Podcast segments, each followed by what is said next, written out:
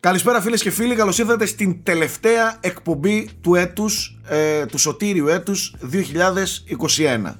Είμαι εδώ παρέα με τα παιδιά μου τα όμορφα, τα πάρα πολύ όμορφα, να τα λέμε και αυτά.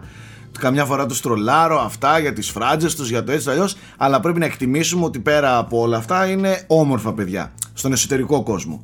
Ε, οπότε ε, θα καλησπερίσω πάντα με βάση ε, πώς να το πω τώρα, rating σεβασμού τον ε, Γιώργο Πρίτσκα, τον πρόεδρο όλων των προέδρων, που για ακόμα μια χρονιά, ε, και θα το πω τώρα, άσε με, δώσε μου πριν, πριν πεις τα δικά σου. Έχεις όρεξη σήμερα για εισαγωγές, έτσι. Όλες ναι, ναι, σήμερα μπορώ, να μιλάω, σήμερα μπορώ να μιλάω ένα τέταρτο για σένα μόνο. για τα μάτια σου και μόνο. Ωραία. Θέλω να πω ότι σε ευχαριστώ που ακόμα μια χρονιά μας έκανες παρέα, μας ανέχτηκες. Ε, και ομόρφινες τέλος πάντων αυτό εδώ το πάνελ όχι μόνο με την ομορφιά σου αλλά με την ομορφιά της ε, ψυχής σου ε, αυτά τι άλλο μου πες να πω; Κάτσε να δω. Ε, όχι, όχι αυτά, ήταν, τα ήταν καλά. Τώρα, τώρα το παίζω ότι καλά δεν το ήξερα και τέτοια. Ναι. Άκη, θέλω ένα σχόλιο για το στολισμό. Δεν χρειαζόταν. Ναι, θέλω ένα ναι, σχόλιο για το στολισμό του Γιώργου. Είχε το προηγούμενο βίντεο και μου κάνει εντύπωση ότι δεν το έχει Που είναι, είναι το απολύτως απαραίτητο. Πιο minimal δεν γίνεται. Μία σειρά από λαμπάκια. Ε, αυτό, είναι, αυτό είναι στολισμός Γιώργος Πρίτσκας Και τι εννοώ, είναι στολισμός βαριέμαι. δηλαδή απλά, ε. απλά πέταξε ένα, ένα λαμπάκι εκεί πίσω και είπε ναι εντάξει την έκανε. Ούτε καν μπήκε κακός, απλά το πιέσε από τις δύο γωνίες. Δεν βλέπω κάποιον άλλον χριστουγεννιάτικο στολισμός ε, στις κάμερές σας, οπότε δεν και θα έλεγα. Αυτό θα έλεγα. Εμένα είναι πιο minimal. Ε, κα, κάπου εκεί Κάπου εκεί είναι το Christmas Nights. ε, η αλήθεια είναι αυτή Γιώργο Ωστόσο παραδέξου δεν, δεν μπορούμε να λέμε με ειλικρίνεια τις απόψεις μας. Παραδέξου ότι απλά σε υποχρέωσε η Γιάννα Βάλε κάτι βρεμουντρούχες στο δωμάτιό σου Στο γραφείο σου. Δεν κατάλαβες Η Γιάννα το στόλισε. Α εντάξει okay. οπότε, οπότε βλέπετε πόσο καλά γνωρίζω τον ναι, Γιώργο Πρίτσκα ναι. Και την οικογένειά του. Λοιπόν ε, Θολωμένος με βάση το νέο set Των ε, Discord ε, εφαρμογών στο PC ο Θέμης πλέον ο οποίος επειδή με κοροϊδεύετε επί τόπου παιδιά θα γίνω Χριστούγεννα είδες; Δεν έγινες δεν έγινα τώρα έγινα όμως Χριστούγεννα. Αυτό είναι. Απλά γίνομαι, γίνομαι και αόρατος Οπότε επειδή δεν είμαι υπερήρωα, κάτω το αλλάξω. Ξανά. Ναι, να ναι. έρθουμε εδώ. Έτσι. Καλύτερα. Τι δεν γίνεται όμως ποτέ να κάνεις μπλερ; Την μπλουζάρα που φοράω, αδερφέ. Σωστά, έχεις απόλυτο δίκιο. Δεν το συζητάω. Ε, και εγώ σήμερα φοράω μπλουζάρα όμως. Λοιπόν και έχουμε από την ε, Κύπρο η οποία δεν νιώθει καν ότι είναι χειμώνας και τέτοια σας βλέπω. Ε, ξέρουμε ότι φοράς φούτερ ε, απλά και μόνο για να κάνεις flex την μπλούζα σου για κανέναν άλλο λόγο. Δεν υπάρχει περίπτωση ε, για να, τα, ε, να τα φοράω και αυτά κάποτε ρε. Λοιπόν, ε, Nike Ferrari από την όμορφη την Κύπρο, τι κάνεις Nike; Όλα καλά, καλησπέρα, χαιρετώ ε, είδα ένα story ε, προχθές ε, χθες στην, ε, στη Σελένη στο Instagram που έκανε restore ένα κορίτσι που είχε πάρει την μπλούζα της και είπε με, με τόσο κρύο ε, τι να καταλάβουμε φοράω με την μπλούζα της Ελένης και δεν καταλαβαίνουμε τίποτα με τόσο κρύο και έδειχνε θερμοκρασία 13 βαθμούς. Mm. και ήταν από την Κέρκυρα το κορίτσι έτσι ε, και θεωρεί 13 βαθμούς κρύο. που εμείς με 13 βαθμούς εμείς με 13 βαθμούς εδώ πάνω θεωρούμε εντάξει άνοιξη είναι καιρός να βγούμε έξω λίγο. Κατάλαβες. Λοιπόν, ε, πέρα από την μεγάλη αυτή εδώ εισαγωγή, χαβαλετζίστικη, σήμερα είμαστε εδώ για να, γιατί έχουμε ένα έργο να εκτελέσουμε. Ε, βέβαια υπάρχει περίπτωση να εκτελέσουμε γενικά ε, πιο συγκεκριμένα, αλλά τέλος πάντων είμαστε εδώ για να βγάλουμε, όπως βλέπετε και από τον τίτλο αυτής εδώ της εκπομπής, για να βγάλουμε την εγκυκλοπαίδεια του ελληνικού ίντερνετ, όχι, όχι, το Ευαγγέλιο, τη, τη δεκάδα που δεν, δεν αλλάζει, δεν είναι υποκειμενική, είναι ξεκάθαρα αντικειμενική, είναι, είναι αυτή, δεν έχει κάτι άλλο. Καταρχάς πια Game Awards; Ποια Game Awards, ποια Game Awards τώρα, δηλαδή δεν καταλαβαίνετε. Ε, πέρα από την πλάκα τώρα, για να σοβαρευτούμε, σήμερα είμαστε εδώ για να τιμήσουμε και να κάνουμε tribute στα, στα 10 καλύτερα παιχνίδια που μας απασχόλησαν φέτος. Ε, μια χρονιά που ας πούμε ας πούμε ότι τελειώνει πώς να το πω τώρα με μια, με μια στάλα αισιοδοξίας. ένα ότι οκ ότι το έχουμε συνηθίσει ίσως δεν ξέρω Μπορεί να φταίει και αυτό, μπορεί να το έχουμε συνηθίσει. Αλλά εγώ θέλω να κρατάω την αισιόδοξη πλευρά των πραγμάτων και ότι ας πούμε ότι το 22 θα είναι σίγουρα μια καλύτερη χρονιά σε όλες τις απόψεις. Εδώ δεν είμαστε όμως για να εκφέρουμε απόψεις ε, πολύ τριγύρω. Είμαστε εδώ για να μιλήσουμε για αυτά που μας απασχολούν εμάς, εδώ αυτήν εδώ την παρέα. Οπότε θα μιλήσουμε για τα 10 αγαπημένα μας παιχνίδια, θα κάνουμε και κάποιες αναφορές σε κάποια παιχνίδια που ενδεχομένως ε, για άλλους λόγους δεν μπήκανε ε, στη λίστα, honorable mentions που λέει και ο ε, Νάικο Φεράριν, ε, και μετά θα μπει και η υπόλοιπη ομάδα να μιλήσουμε για ταινίες και σειρές. Να πούμε ότι αυτή εδώ η λίστα είναι μια λίστα την οποία τη βγάλαμε εδώ με τα παιδιά με μια απλή ε, κουβεντούλα μεταξύ μας σε χαβαλέ επίπεδο. Ε, δεν είναι μια λίστα ε, που αρχίσαμε βγάλαμε μπλοκάκια, στατιστικά, ε, ιστορίες και κάναμε υπερανάλυση ε, της λίστας. Εννοείται ότι ο καθένας από εσάς θα συμφωνήσει και θα διαφωνήσει ε, με τη λίστα τη δικιά μας. Ε, και εννοείται ότι είναι ευπρόσδεκτος κάτω στα σχόλια να γράψει τα δικά του 10 αγαπημένα. Ε, θέλετε μήπως παιδάκια μου να σας πάω με τη μία στο ψητό; Ε, να πω, όχι. όχι, δεν θα πάμε με δύο. Και κλείνουμε και τελειώνει το frame. Δεν θα πάμε. θα πάμε στη δεκάδα, ας πούμε, ή στα παιχνίδια. Νομίζω πρέπει να συζητήσουμε λίγο γενικότερα για τη χρονιά. Συμφωνώ. Τι αφήνει πίσω της. Ε, Πώς ήταν. Καταρχάς δεν ήταν η χρονιά που περιμέναμε. Νομίζω πρέπει να ξεκινήσουμε από εκεί. Δηλαδή, να ξεκινήσουμε το 2021 και κάναμε τις εκπομπές μας για το τι περιμένουμε, δεν νομίζω ότι περιμέναμε αυτό. Συμφωνώ. Παρ' όλα αυτά, αυτό δεν, δεν είναι απαραίτητα κακό, κατά τη γνώμη μου. Ε, δεν ξέρω, αν θε, θέλω να ξεκινήσω λίγο ας πούμε, από, τον, από σένα, Σάκη, βασικά. Ε, Πώς σου φάνηκε σαν χρονιά, ήταν η πρώτη χρονιά των νέων κονσολών, ουσιαστικά γεμάτη. Ήταν μια χρονιά πανδημίας επίσης, κανονικότατα.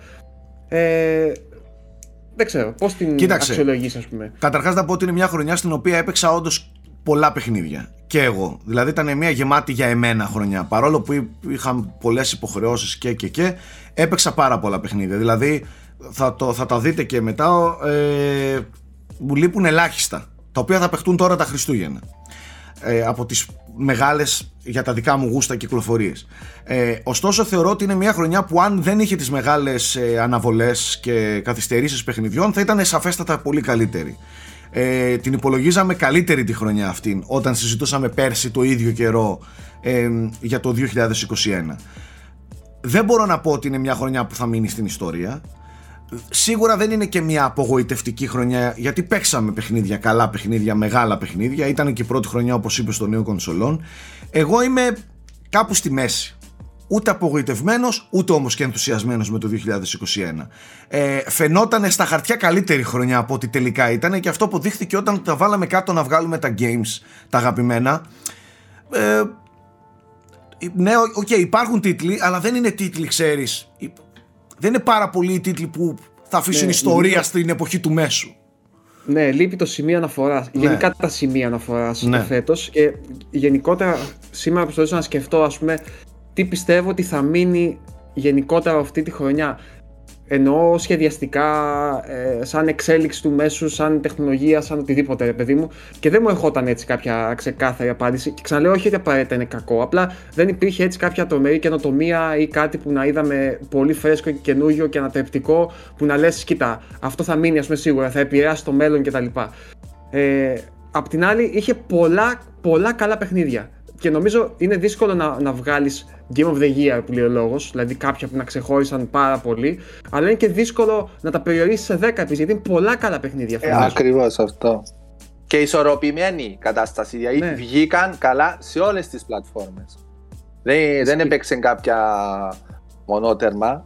Βγήκε, βγήκα και να, να πω ή ολοκλήρωσες Γιώργο; Ναι, ναι, βέβαια. βέβαια ναι. Ε, και εγώ τώρα που σκεφτόμουν να, να ξέρεις για, τα, για τη δεκάδα κάθισα και είδα το τι έπαιξα και ε, νόμιζα ότι ήταν πολύ χειρότερη χρονιά από, από ό,τι εν τέλει ήταν. Γιατί λίγο τους πρώτους μήνες των backlog του 20 και μετά όλες οι κυκλοφορίες του 21 και τελικά τι δεν πρόλαβα να παίξω που θα είναι και στη δεκάδα, ε, θεωρώ ήταν εντάξει, τελικά πολύ καλύτερη χρονιά από ότι κάποια φάση περίμενα ότι θα ήταν με τις τόσες αναβολές. Παρόλες τις αναβολές βγήκανε και αρκετά παιχνίδια. Ισχύει. Θέμη; Θέμη; Κάτσε, βέ. Ε, κοίταξε και για μένα ήταν, νομίζω με κάλυψαν τα σχόλια του Σάκη, ήταν παραγωγική χρονιά. Δηλαδή φέτος, όπως πάντα, εγώ τους πρώτους μήνες, όταν είναι λιγότερες κυκλοφορίες, παίζω συνήθως παιχνίδια που έχω αφήσει από την προηγούμενη χρονιά ή από προηγούμενα χρόνια. Οπότε έπαιξα πάρα πολλά παιχνίδια φέτος και καλά παιχνίδια. Δηλαδή δεν είμαι απογοητευμένος. Παρόλο που θεωρητικά φέτος θα είχαμε παίξει Horizon Forbidden West, νέο God of War, Elden Ring και όλα αυτά τα οποία έφαγαν αναβολή. Ε, δεν μπορώ να πω ότι είμαι και τρομερά απογοητευμένος, γιατί άμα θα δείτε και από τη λίστα, έχουμε παίξει πολλές παιχνιδάρες. Ήταν μια ωραία χρονιά και εντάξει, είμαστε μέσα σε πανδημία. Τα στάνταρ προφανώς. Ε, τα στάνταρ, το, την ποσότητα προφανώς και είναι δεδομένο ότι έπρεπε να κατεβάσουμε λίγο τον πύχη μας. Οπότε και ήταν μια καλή χρονιά. Θέμη, σκέψω ότι αν βγαίνανε και αυτά που είπες, ε, κάποια θα πηγαίνανε για να παίξεις, όχι για να κυκλοφορήσουν. Κάποια για να παίξεις θα πηγαίνανε το 22. Δεν θα προλάβαινες να τα παίξεις όλα αυτά. Ισχύει. Ε, από άποψη έτσι εξελίξεων και τα λοιπά, νομίζω πέρα από τα NFTs που τον τελευταίο καιρό όλο και πληθαίνουν, ας πούμε, δεν είχαμε κάτι άλλο χοντρό. Τώρα για τα NFTs νομίζω δεν αξίζει να ασχοληθούμε αυτή τη στιγμή. Ε, Ας δούμε πώς θα εξελιχθεί Ναι, να δούμε πώς θα εξελιχθεί. Η Ubisoft έκανε μια πρώτη κίνηση. ε, γενικά, εντάξει, δεν, κατά τη δεν είναι και ότι καλύτερο αυτό που πάει να γίνει. Ας ούτε ούτε εγώ το βλέπω με καλό θα, μάτι. Θα αντιδράσει όπως έγινε με το Stalker 2, ας πούμε, που το απέσυραν κατευθείαν μετά από την κατακραυγή που Ούτε εγώ το βλέπω με καλό μάτι, Γιώργο, τη, ναι, την έλευση ναι, των NFT στα video αυτά, games. Ε, ναι, αλλά... δεν το γλιτώνουμε, παιδιά. Δεν, δεν το γλιτώνουμε. Δεν το γλιτώνουμε. τον δεν το γλιτώνουμε. απλά νομίζω ότι για την ώρα μπορούμε μόνο παρατηρητές να είμαστε. Ναι, προς το παρόν, ναι, προς το παρόν. Γιατί δεν μπορούμε να το σταματήσουμε. Θα μου πεις πώς σταμάτησε στο Stalker 2. Στο Stalker 2 σταμάτησε. Ε, Το οποίο δεν είναι κανένα, κανένα franchise ξέρω εγώ που έχει και τη σιγουριά και, και την άνεση και τις πλάτες να το κάνει εύκολα ε, γι' αυτό ε. και αποσύρθηκε. Τώρα τι να πω, δεν ξέρω. Ε, ας, ναι, μην, το, ας μην το πάμε εκεί. Όχι, όχι. Απλά ήθελα να πω ότι είναι κάτι καινούριο που μπήκε φέτος ουσιαστικά στη ζωή μας έτσι ευρύτερα ε, και δεν επηρεάζει μόνο τα παιχνίδια. Είναι γενικότερα τον κόσμο της τέχνης. Έχει ξεκινήσει μια γενικότερη κουβέντα ας πούμε, για το πώς μπορούν να τα διαχειριστούν αυτά. Ε, Τέλος πάντων, βλέποντας και κάνοντας, ίσως το 22 να έχουμε περισσότερα να πούμε και να έχουμε και μια καλύτερη εικόνα για το πώς ακριβώς θα, θα μπουν στην, την gaming ας πούμε καθημερινότητα. Αυτό εμένα που μου, έχει, που μου έχει έτσι αφήσει αρνητικά ε, αρνητική άβρα ρε παιδί μου από, την, ε, από το 2021 πρώτα απ' όλα είναι η έλλειψη των ε, εκθέσεων ε, που δεν έγιναν με φυσική παρουσία κανονικά εκεί πέρα. Θεωρώ ότι είναι μια φτωχή χρονιά μια χρονιά που δεν έχει εκθέσεις. Ε, ελπίζουμε το 22 να επιστρέψουν και οι 3 και η Gamescom και οτιδήποτε άλλο έχει να κάνει με φυσική παρουσία gamers, δημοσιογράφων, μέσων σε, σε χώρους για να δουν, να μιλήσουν, να έρθουν σε επαφή με developers και με παιχνίδια. Ε, και το δεύτερο που με έχει αφήσει έτσι μια αρνητική εντύπωση από το 2021 είναι ότι είδαμε πολλά μισοτελειωμένα games. Είδαμε πολλά παιχνίδια τα οποία ε, έφαγαν χοντρή κατακραυγή ε, με πολλά προβλήματα. Κυκλοφόρησαν ε, με, με δεκάδες glitch, bugs και προβλήματα ε, από το Battlefield, από το Call of Duty που και αυτό έφαγε και το, το, το, δικό του κράξιμο για άλλους Remaster. λόγους, το GTA Remaster μέχρι και το Halo στο τέλος έφαγε και αυτό το κράξιμο. E-football, το e-football, το e-football, και το, το Cyberpunk e ακόμα ουσιαστικά του 21 παιχνίδι είναι εντάξει, Δεκέμβρη του 20 αλλά ok. Okay. Ενώ ότι εντάξει. Ναι. ναι, είναι ε, πολύ πρόσφατο. Υπήρχαν, ακόμα, υπήρχαν πολλά, πολλά παιχνίδια ε, μισοτελειωμένα. Ας πούμε ότι έφταιγε η πανδημία. Από την άλλη, ας πούμε ότι από όλο αυτό πήρανε και ένα μάθημα όλοι αυτοί οι πολύ μεγάλοι, η EA, η Activision, η Konami και όλοι αυτοί, ε, ότι δεν περνάνε πλέον ε, εύκολα τακτικές ε, χρεώνω 79-99 ε, για να πάρετε ένα παιχνίδι γεμάτο glitch με την υπόσχεση ότι θα μελλοντικά θα διορθωθεί και θα φτιαχτεί. Το λες αυτό Σάκη και αυτή τη στιγμή η Square Enix έχει ανεβάσει τις τιμές στο PC στα 79-99 για το Final Fantasy 7 που είναι και, χα... είναι και χαλασμένο εντελώς στο port. Ναι, δηλαδή κάτι Οπότε, τέτοια... το πόσο συμμορφώθηκαν οι εταιρείες μένει να το δούμε. Ναι, κάτι τέτοια τουλάχιστον, τουλάχιστον τα ακούσανε. Τώρα το αν θα συμμορφωθούν δεν ξέρω. αλλά τουλάχιστον τα ακούσανε. Πάμε λοιπόν στη δεκάδα. Δέκατη επιλογή από την ομάδα των Unboxholics βρίσκεται ένα παιχνίδι το οποίο εγώ το τελείωσα πρόσφατα. Λέγεται Kena Bridge of Spirit. Ε, Bridge of Spirits ή Bridge of Spirits. Spirits; Ναι. Ε, ένα παιχνίδι το οποίο κυκλοφόρησε στις PlayStation κονσόλες και στο Epic Game Store. Ε, ωστόσο ένα παιχνίδι που κατά τη δική μου άποψη ως exclusive της Sony θα έπρεπε να πάρει περισσότερο exposure από την Sony. Γιατί είναι πραγματικά μια πάρα πάρα πολύ όμορφη εμπειρία. Δεν είναι το super πρωτοκλασάτο όνομα που έχουμε συνηθίσει ας πούμε στα exclusive της ε, Sony. Δεν είναι και παιχνίδι της Sony έτσι. Ε, ωστόσο θεωρώ ότι χρειαζόταν περισσότερο exposure. Πρόκειται για μια ε, για ένα ζελντοειδές με στοιχεία souls ε, παιχνίδι με αρκετά υψηλή πρόκληση ένα action παιχνίδι ε, με lock μηχανισμούς όπως έχουμε συνηθίσει στα, στα Souls παιχνίδια. Πολύ όμορφο ε, οπτικά με πανέμορφα γραφικά φανταστική μουσική μια ε, έτσι animation αισθητική στα, ε, στα cutscenes μια κανονική παραγωγή στα cutscenes όχι, όχι κάτι απλό ή κάτι indie. Είναι σαν να βλέπεις ταινίες της Disney της Pixar δηλαδή ολοκληρωμένο CGI ε, με πολύ ωραία κινηματογράφηση, πολύ όμορφη ιστορία, πολύ όμορφο κόσμο. Θεωρώ ότι αξίζει περισσότερη προσοχή το Κένα, παιδιά. Δεν είναι το τέλειο παιχνίδι, αλλά έχει πάρα πολύ όμορφους και φρέσκους μηχανισμούς, καινοτόμες ιδέες στο gameplay. Ε, ο τρόπος που, που δομείται, ο τρόπος που εξελίσσεται, ε, που, που σιγά σιγά ο παίκτης ανακαλύπτει τις δυνάμεις της πρωταγωνίστριας, είναι είναι πραγματικά φανταστικός ε, και αφήστε το που βάζουμε εμείς και σε ποια θέση μπαίνει το Κένα. Το Κένα θεωρώ ότι είμαι σίγουρος ότι από τα περισσότερα που θα ακούσετε από εδώ και στο εξής είναι το πιο άγνωστο, άντε άλλο ένα βάζω εγώ, ε, αλλά δώστε το οπωσδήποτε ε, την προσοχή που του χρειάζεται. Να έχετε συμφωνείς; Συμφωνώ, ναι. Βασικά δεν κάνει κάτι λάθος ή κακά. Και η ισορροπία του, ούτε κοιλιά, ούτε και η διάρκεια του, τόση όση, ούτε να κουράσει η επαναληψιμότητα του, νέες δυνάμεις, τη χρησιμοποίηση στον boss fight, ε, εξερεύνηση στον χώρο, ανταμείβει, ε, skills. Ε, πολύ ωραίο. Είναι πολύ απολαυστικό. Εντάξει, έχει μερικά ψεγάδια, τα animations του, κάνει κάποια peak έτσι παράξενα στην δυσκολία κάποιες φορές αλλά ok, okay, ας πούμε ότι δεν είναι τέλειο αλλά είναι πάρα πάρα πολύ καλό ναι, να ναι. ρωτήσω κάτι. Ναι. Καταρχάς, ναι. να πούμε ότι είναι το πρώτο τους παιχνίδι, έτσι κάτι που είναι πολύ εντυπωσιακό. Mm-hmm. Ε, ήρθε, ναι. ήρθε, για να μείνει μάλλον αυτή η ομάδα, αλλά πιστεύετε ε, είναι για να γίνει franchise, δηλαδή. Ε, ναι, ναι, εύκολα, ναι, ναι, ναι, ναι, εύκολα γίνεται. Πολύ, ναι, βεβαίως. Πολύ εύκολα και με πολύ χρήμα, με περισσότερο χρήμα μάλλον, ε, αυτό το πράγμα γίνεται πολύ μεγάλο franchise. Mm-hmm. Ε, δηλαδή όπως ξεκίνησε ένα Sly το Sly, ναι. πώς ξεκίνησε. Ένα Sly ή ένα, ξέρω, έτσι. Δεν μπορεί και, το, και ένα δύο και ένα τρία και να πάει. Ενώ ο κόσμος, ο χαρακτήρας και αυτά αξίζουν. Ναι, ναι, ναι, ναι. Εγώ ναι, ναι, ναι, γι' αυτό σας ρωτάω. Ναι, Γιώργο, και τελειώνει κιόλας με λίγο cliffhanger. Α, ότι, okay, okay, ή μάλλον, όχι cliffhanger, με, με ματιά ότι μπορεί να συνεχιστεί. Ναι. Και πιστεύω Πάντως... θα σ' αρέσει Γιώργο, είναι παιχνίδι. Ε, είμαι σίγουρος. Θα σ' αρέσει πάρα πολύ. Μετά το Eternal θα το παίξω. Πάρα ε, πολύ. Ξέρετε, τι ήθελα να πω. Νομίζω ότι είχε, ήταν μια καλή περίπτωση φέτος για το Κένα. Δηλαδή, περίμενα να τα πάει λίγο καλύτερα. Με είναι ότι είχε αέρα στο PlayStation έτσι να αναπνεύσει σαν κυκλοφορία. Δηλαδή, όπως είπε και ο Σάκης, δεν δόθηκε λίγο πολύ Δεν δε ναι. δόθηκε ναι, πολύ μεγάλη έμφαση από τη Sony και για μένα είναι τεράστιο φάουλ της. Το λέω ανοιχτά. Είναι πολύ ναι. μεγάλο λάθος της.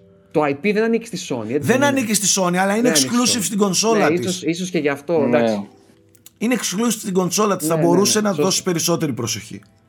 Να το εκμεταλλευτεί. Μάλιστα. Τέλος πάντων. Ε, πάμε στο νούμερο 9.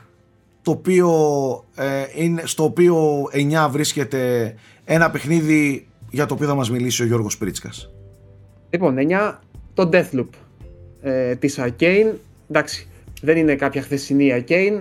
Το Deathloop είναι ακόμα ένα εξαιρετικό παιχνίδι στη βιβλιοθήκη της.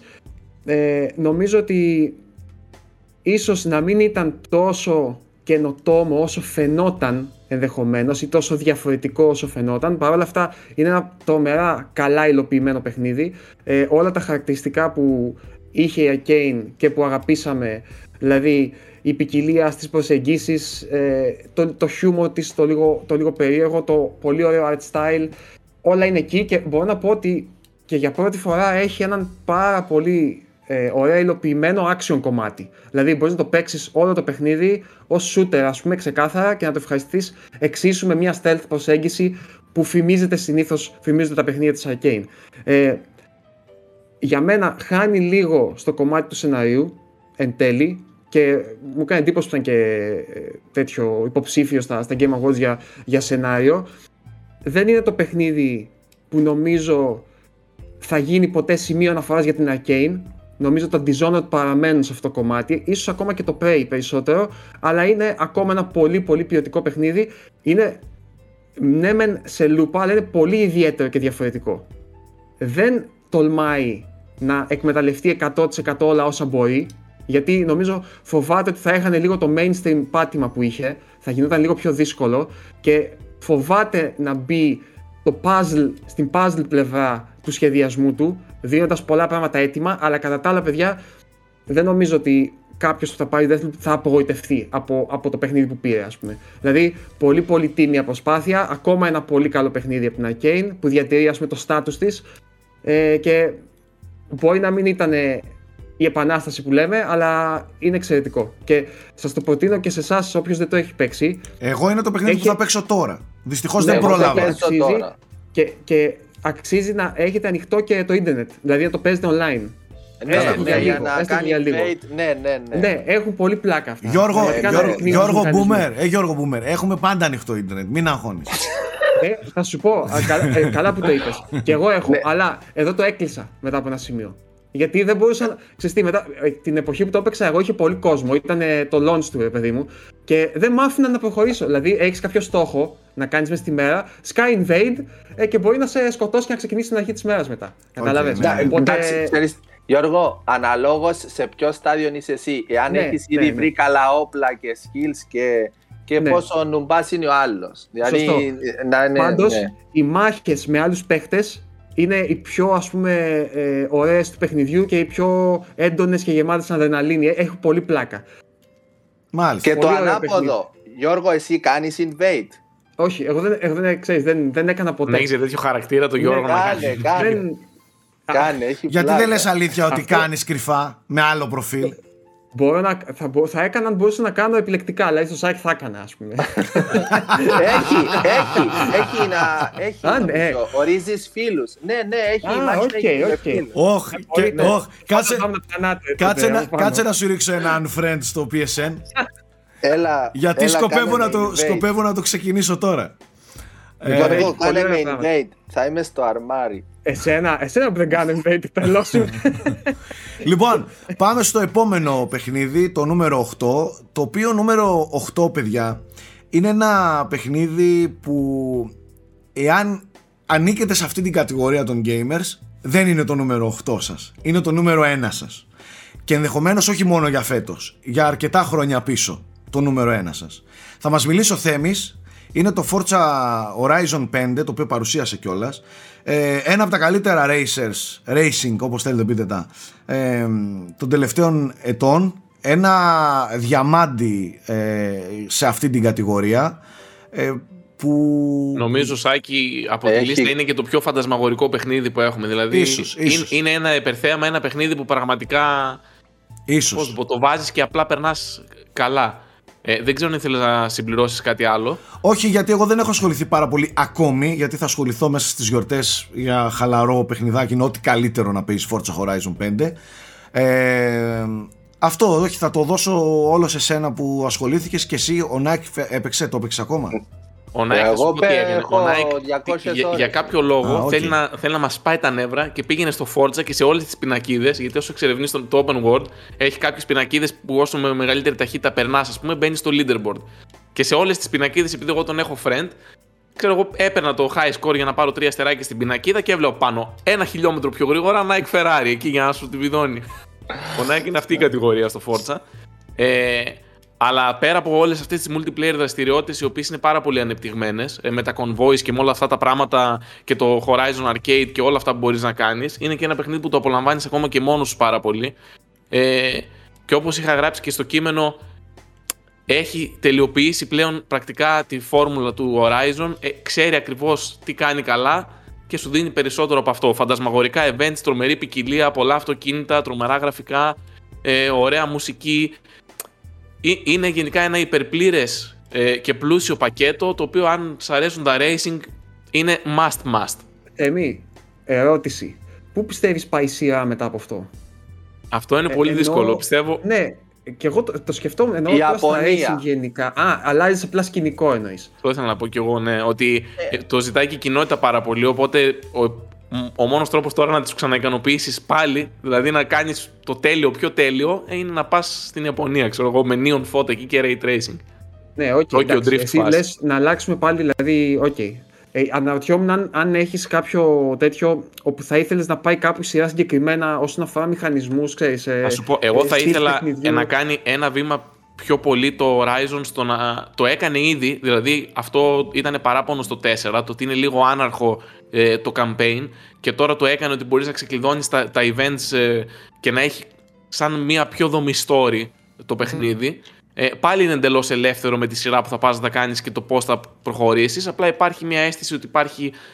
Τώρα θέλω, θέλω να τρολάρω τον Μπρίτσκα, αλλά δεν θέλω. Δεν πρέπει. Εγώ αυτό θα ήθελα. θα σε τρελάρω. Θα σε τρολάρω, ρε μαλάκα. Όχι, θα σε τρολάρω, ρε μαλάκα.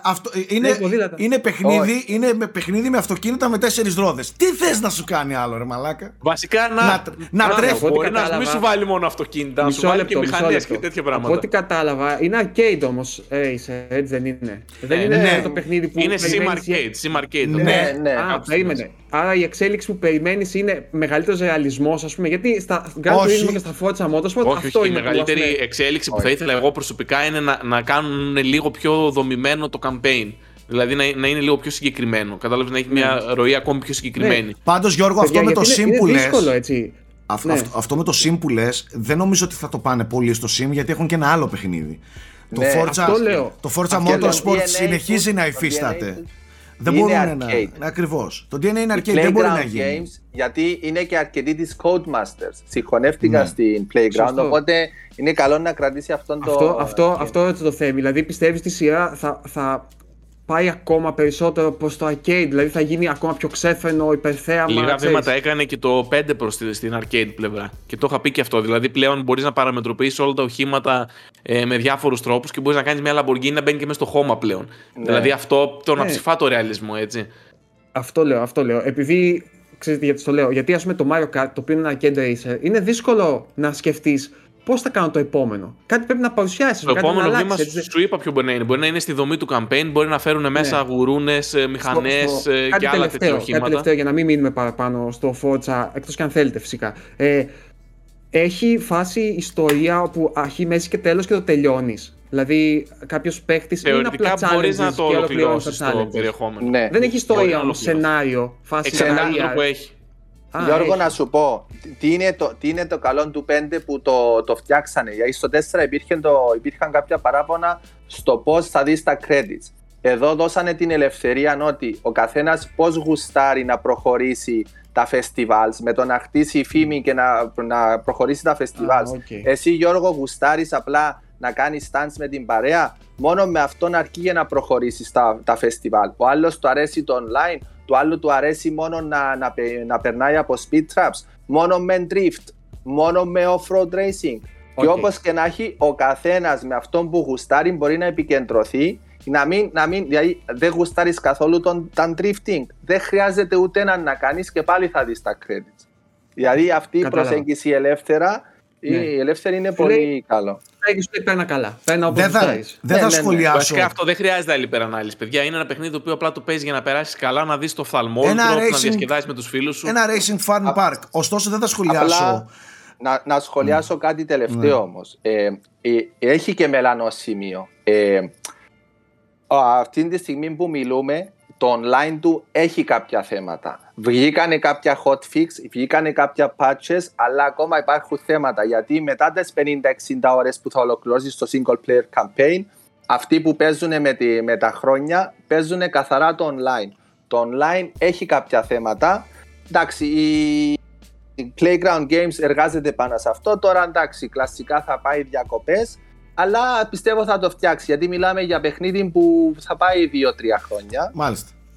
Εντάξει. Θα, θα, πάω, θα πάω στο 7 και δεν θα σχολιάσω ότι ο Γιώργος Πρίτσκας έφερε στην κουβέντα το, ε, το Mario Kart το οποίο έχει δει 8 deluxe editions και είναι 25 χρόνια το ίδιο παιχνίδι. Πάω στο 7. Δεν σταμάτα, είναι, όχι. δεν είναι. Σταμάτα, Ω, σταμάτα. κάνεις μεγάλο λάθος. Το, τι το ήθελα. τι το- Παιδιά, ξεκίνησε ένα Civil War τώρα. Τι το ήθελα λέει το τώρα και άτομο. του το είπα. 25 χρόνια το ίδιο game παίζεις ρε, ρε Πρίτσκα. Ναι. Ε, ναι, βλέπεις ότι η Nintendo ας πούμε, έχει μεγάλη αμηχανία στο τι να κάνει με το Mario Kart. Δηλαδή, Και σας βγάζει ε, το deluxe έφερε και 3D. ξαναπορώνεστε. Πρόσεξε. Ναι, μετά Ναι, από Super Mario Kart έφερε βαρύτητα. 3D. Μετά έφερε Double Dash, το οποίο ήταν δύο χαρακτήρες σε ένα Ναι. τέτοιο. Είχε μια διαφορά. Μετά το άλλαξε. Ναι, το 8 είναι η βαρύτητα ουσιαστικά που έφερε. Άλλαξε τις πίτε. Αλλά ναι, οκ. Είναι. Θα δούμε τώρα και το, το Mario Kart 8 Deluxe Deluxe. Deluxe Gold. Τέλος Deluxe πάντων, ναι. Gold Super Plus. Λοιπόν, Ναι, ναι. Πάμε λίγο στο 7, το οποίο κλασικά θα μιλήσεις εσύ. Παρουσίασε λοιπόν, εσύ παιδιά, αυτό το παιχνίδι. Εγώ το πήρα πάνω μου αυτό και θέλω να με εμπιστευτείτε και ξέρω ότι ο Nike δεν παίζει PC συνήθως. Ούτε εγώ παίζω. Με ανάγκασε αυτό το παιχνίδι και έχω ήδη 30 ώρες. Μόνο αυτό θα σας πω. Ε, θα σας πω μόνο το σκηνικό. Ξεκινάς, είσαι σε μια καλύβα σκοτεινή μέσα σε ένα δάσος, δεν ξέρεις που είσαι. Ο, ο φωτισμός είναι πολύ χαμηλός και έχεις μπροστά σου έναν τύπο που δεν βλέπεις καν, δηλαδή είναι στη σκιά, βλέπει μόνο τα χέρια του, ξέρω εγώ, και παίζεις ένα παιχνίδι με κάρτες. Να τα πάλι. Ναι, όπου έχει ένα vibe εντελώς horror στην αρχή. Εντάξει. Ξεκινάς παίζοντας. Οι, οι κανόνες είναι πολύ ωραίοι. Ε, ακόμα και αν δεν σε αρέσουν. Είναι ένα roguelite, δηλαδή άμα χάσεις, ξαναξεκινάς. Πρέπει να φτάσεις κάποιο μέχρι ένα σημείο. Μέσα σε αυτό το δωμάτιο όμως υπάρχουν και διάφοροι γρίφοι. Οι οποίοι θα σε βοηθήσουν να, να, να καταλάβεις περισσότερα για την ιστορία, να καταφέρεις να τα απαιτεύσει από αυτό το δωμάτιο κτλ. Ε, παιδιά, μιλάμε για το inscription καταρχάς. Είναι νούμερο 7 στη λίστα μας. Αλλά πιστεύω τίποτα δεν μπορεί να σε προετοιμάσει για το πού έχει διάθεση να πάει αυτό το παιχνίδι. Και είναι τόσο ανατρεπτικό, είναι σχεδόν από. Τι να πω τώρα, από άποψη ανατρεπτικό, ρε παιδί μου. Δεν είναι επειδή τους βγήκε δεν και καλά φυσικά, κατά τη γνώμη μου. Δηλαδή είναι λίγο. Θέλουμε να είμαστε ανατρεπτικοί, θέλουμε να, να φέρνουμε τα πάνω κάτω. Δεν ξέρεις τι θα γίνει. Αυτό, αυτό το πράγμα που σας περιέγραψα είναι, ας πούμε, το πρώτο κομμάτι του παιχνιδιού. Μετά από εκεί και πέρα το παιχνίδι αλλάζει από δομές, από κανόνες, από μηχανισμούς, από στυλ. Δηλαδή είναι ένα πράγμα, είναι ένα πράγμα που νομίζω όσο περισσότερο προσπαθήσω να σας το περιγράψω τόσο, τόσο θα σας το χαλάσω.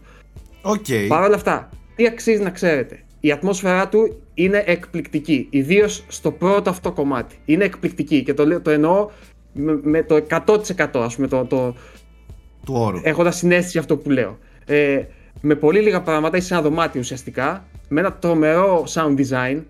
Ε, ο, ο ήχος που κάνουν οι κάρτες, ε, τα αντικείμενα που πέφτουν, σου, σου βγάζει μια τέτοια ας πούμε, αληθοφάνεια. Νιώθεις ότι είσαι όντως μέσα σε εκείνο το, την καλύβα και έχεις μπροστά σου ένα πράγμα που δεν μπορείς να, να καταλάβεις.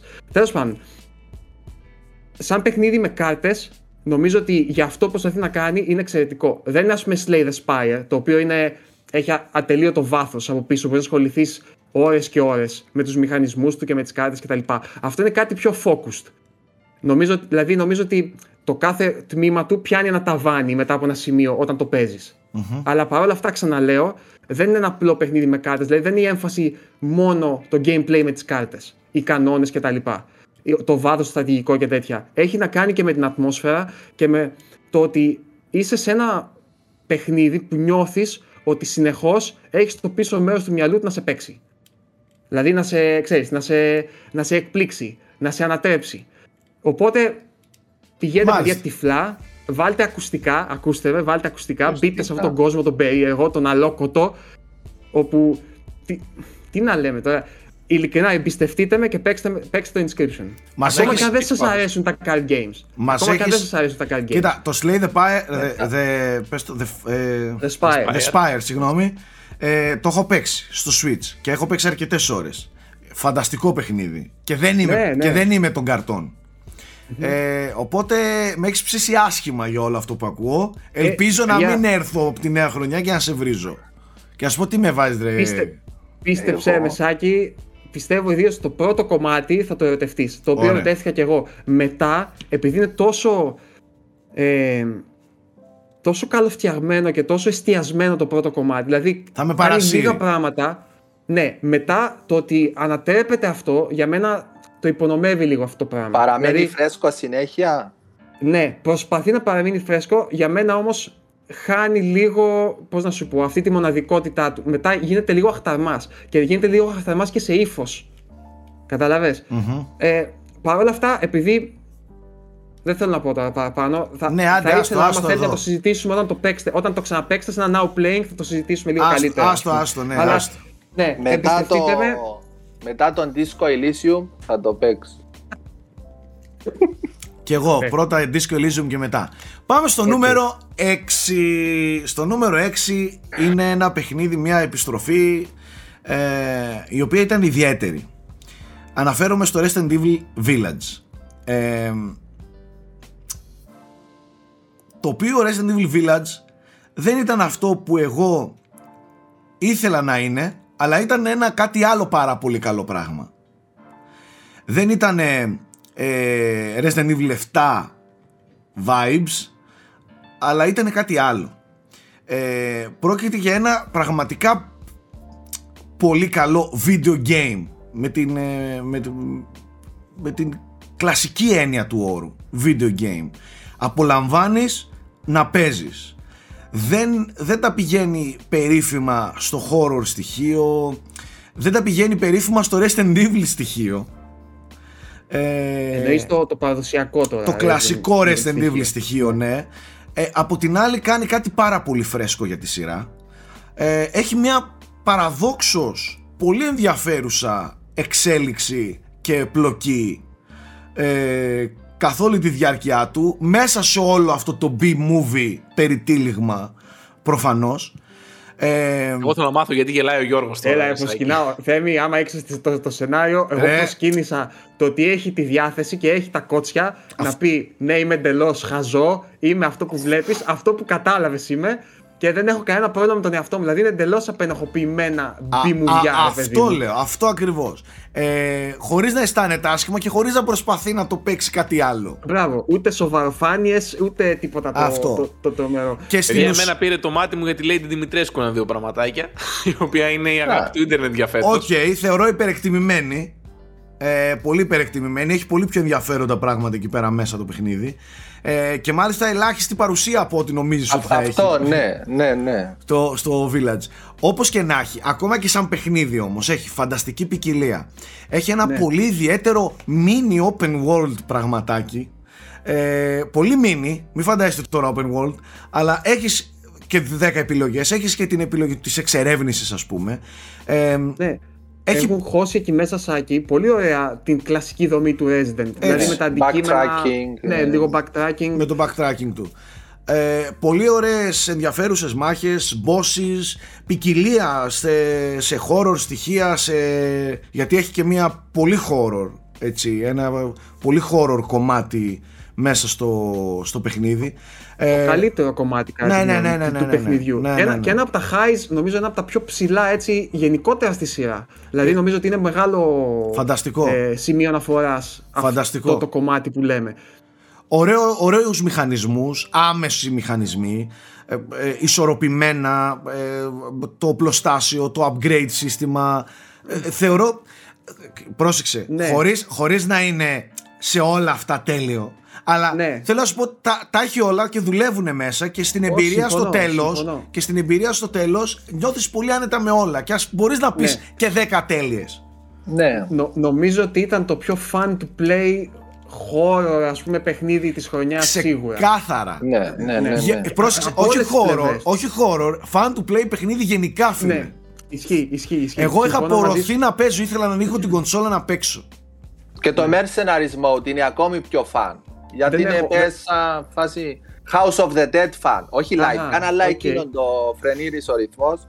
Πολλοί vibes, πολλά vibes του 4. Ναι, Γιατί, ναι ξεκάθαρα. Αυτό είναι το ε, σημείο αναφοράς. Ναι. Φανταστικό εικαστικό, πολύ ωραίο θεματικό, πολύ. Ε, πολύ. Πώς θα το πω, πολύ στυλά το game, ρε φίλε. Ναι, και, και ξέρεις τι, παρότι έχει πολλά διαφορετικά στυλ και πολλά, πολλές διαφορετικές περιοχές που είναι αρκετά διαφορετικές μεταξύ τους, δεν χάνει τη συνοχή του. Όχι. Νομίζω δηλαδή αυτό το κομμάτι του, του χωριού στο κέντρο που τα ενώνει όλα ε, λειτουργεί άψογα. Και είναι και πολύ λεπτομερός ε, σχεδιασμένος. Φανταστικός κόσμος. Φανταστικός κόσμος και όχι μόνο αισθητικά, και τεχνικά είναι πολύ λεπτομέρειε ναι. ε, το συνολο Ε, φανταστικό παιχνίδι. Ναι, νομίζω άξιος συνεχιστής της σειράς και.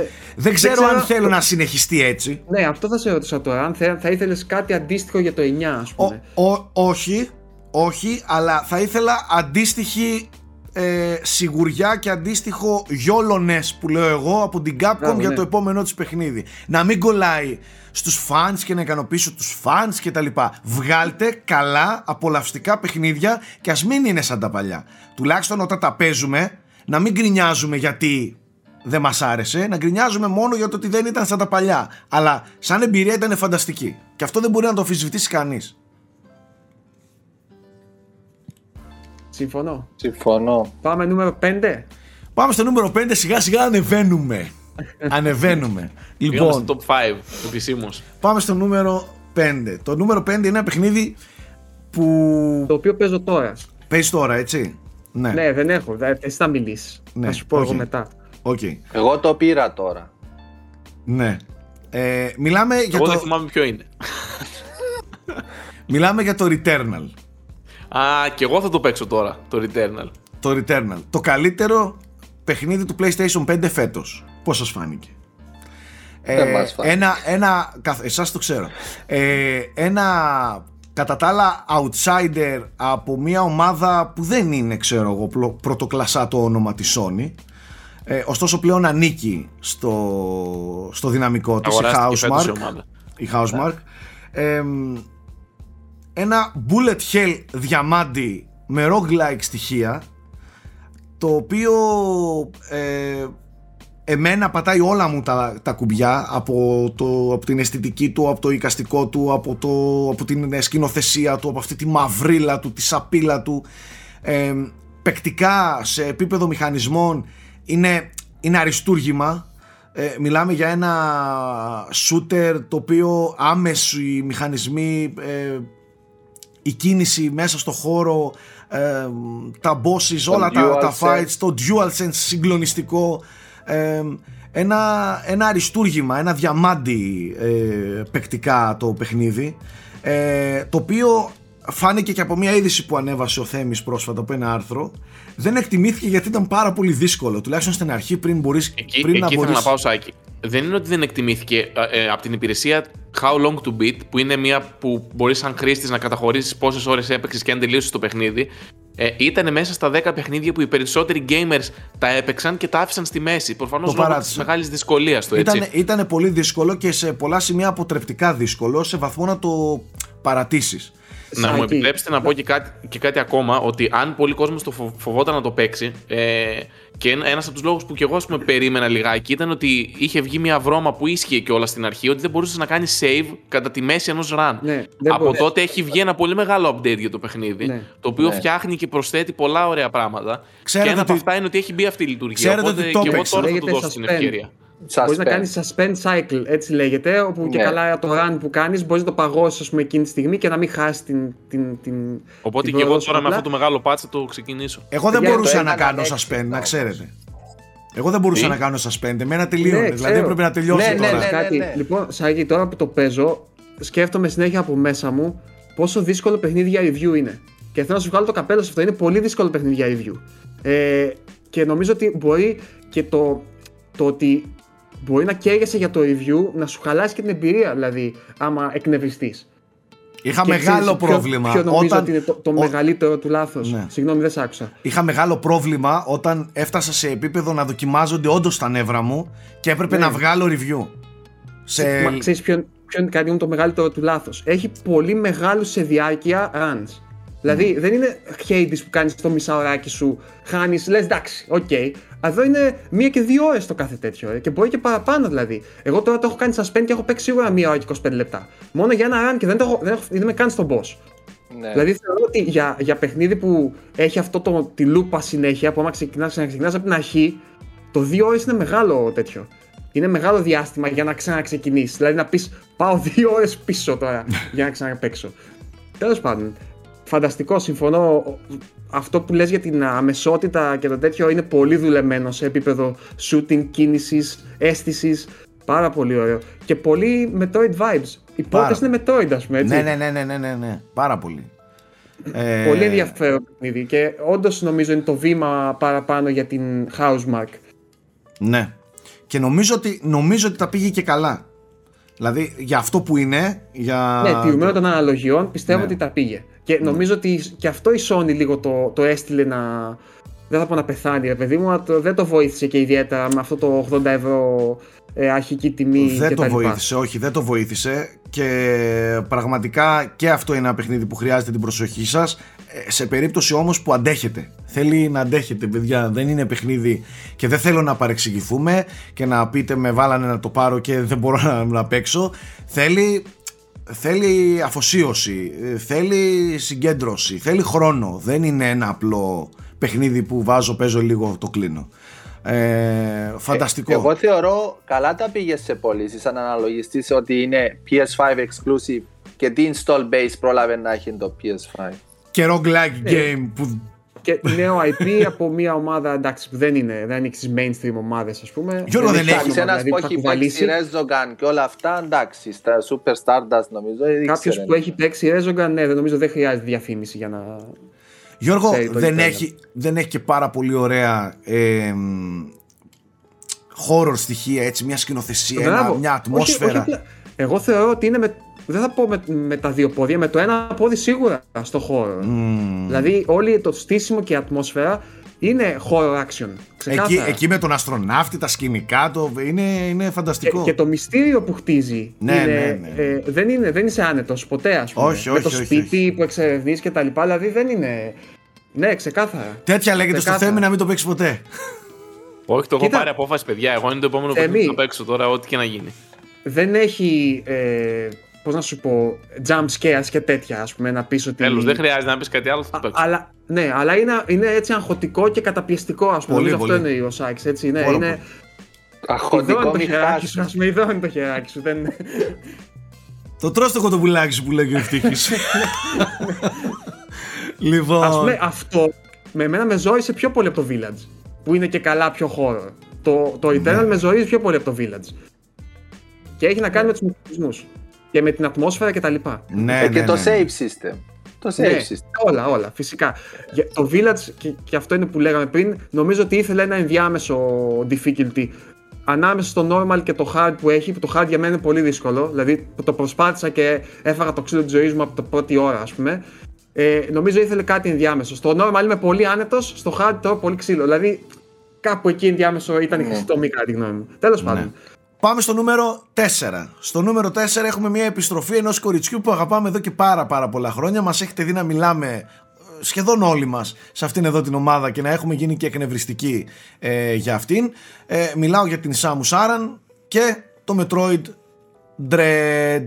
Ε, ένα αποκλειστικό παιχνίδι του Switch το οποίο παίξαμε σχετικά πρόσφατα γιατί κυκλοφόρησε προς το Σεπτέμβρη όχι αρχές Οκτωβρίου κυκλοφόρησε το Οκτωβρίου νομίζω ναι ναι αρχές ναι, Οκτωβρίου μαζί με το OLED, μαζί με το OLED ε, και νομίζω ότι ήταν ε, μια αρκετά μεγάλη επιστροφή για τη σειρά και μια πολύ ελπιδοφόρα επιστροφή για τη σειρά ένα παιχνίδι που εγώ προσωπικά και θα δώσω τη σκητάλη σε εσάς να μιλήσετε γιατί μίλησα αρκετά πριν έχω λατρέψει παρά το γεγονός ότι έχω κάποια παράπονα στο έτσι στο εικαστικό του, έτσι στη χρωματική του παλέτα κτλ.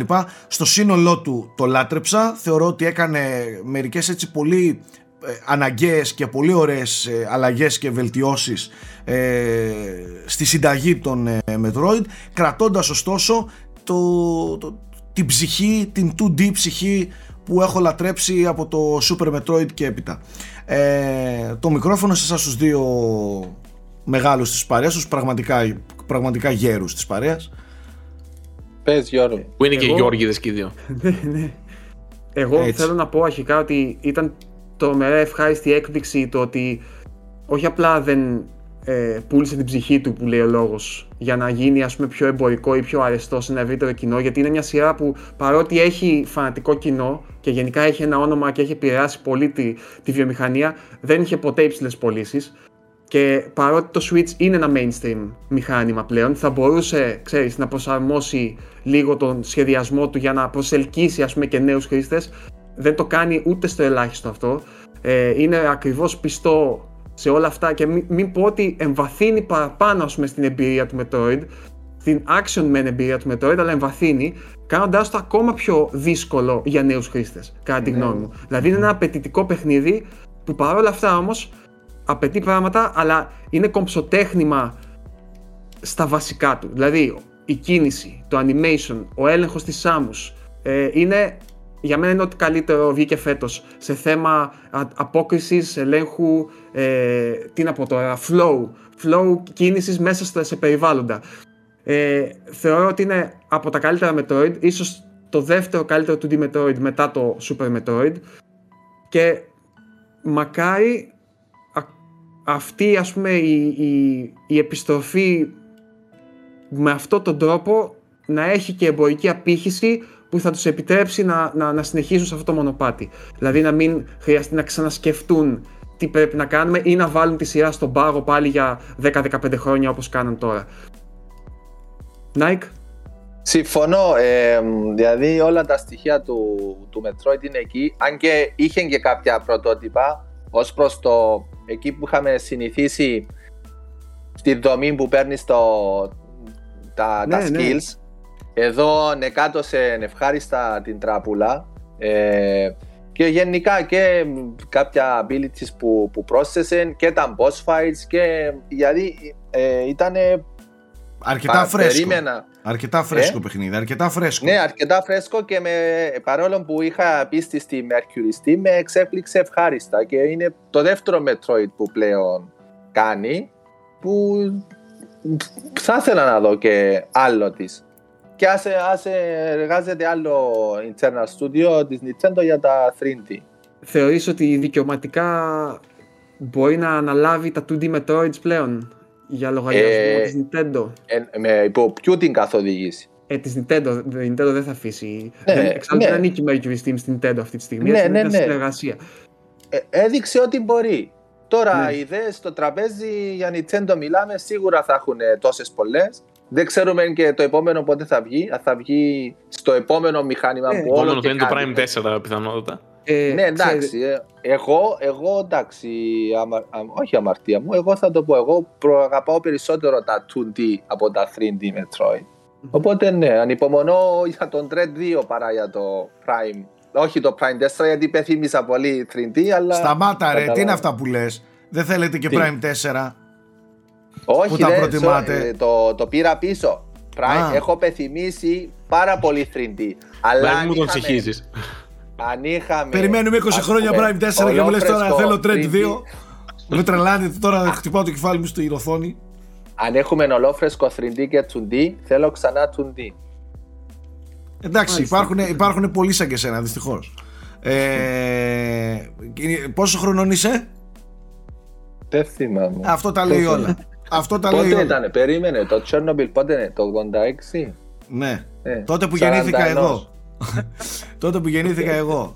Ρε, Λοιπόν, δεν γίνει- υπάρχει άνθρωπος που να υπολογίζει με μαθηματικά μέχρι και το πόσο χρονών είναι.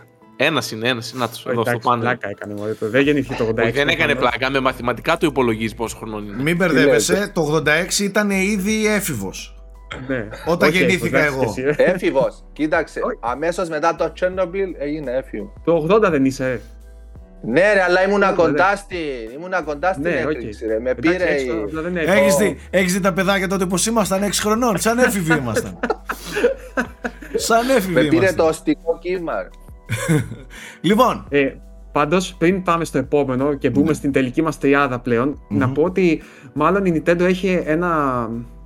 Ας πούμε μια διαδικασία με τα εξωτερικά στούντιο, δηλαδή πρώτα έδωσε στην Mercury Steam ένα remake ουσιαστικά, ε, τη δικαίωσε και μετά έκανε το επόμενο κεφάλαιο. Μακάρι κάτι αντίστοιχο να γίνει με την Κρέτσο πλέον, η οποία έχει κάνει τα, τα remakes των Ocarina of Time, Majora's Mask και το Link's Awakening, το τελευταίο. Και γενικά έχουμε καιρό να δούμε 2D Zelda. Δηλαδή από το σαν Link μου λες, Between Worlds.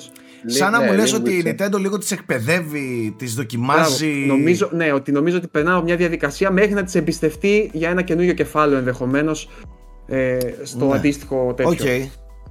Πάμε λοιπόν, Οπότε πάμε, πάμε λοιπόν νούμερο στην τρία. τελική τριάδα. Εδώ ο Θέμης αρχίζει να χαμογελάει. Νάτος, νάτος, έσκασε.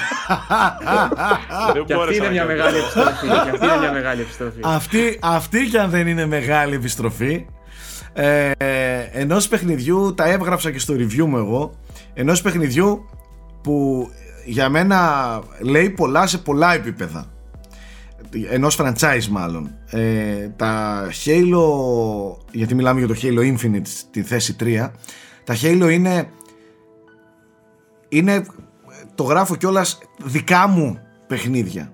Τα θεωρώ πολύ δικά μου παιχνίδια. Τα Halo έχουν ενώσει παρέες από πολύ μικρή ακόμα και με το Γιώργο ε, και την παρέα εδώ στην Αριδαία ε, μέχρι και την ομάδα των Unboxholics ε, μέσα από τα Halo γεννήθηκε η ομάδα των Unboxholics.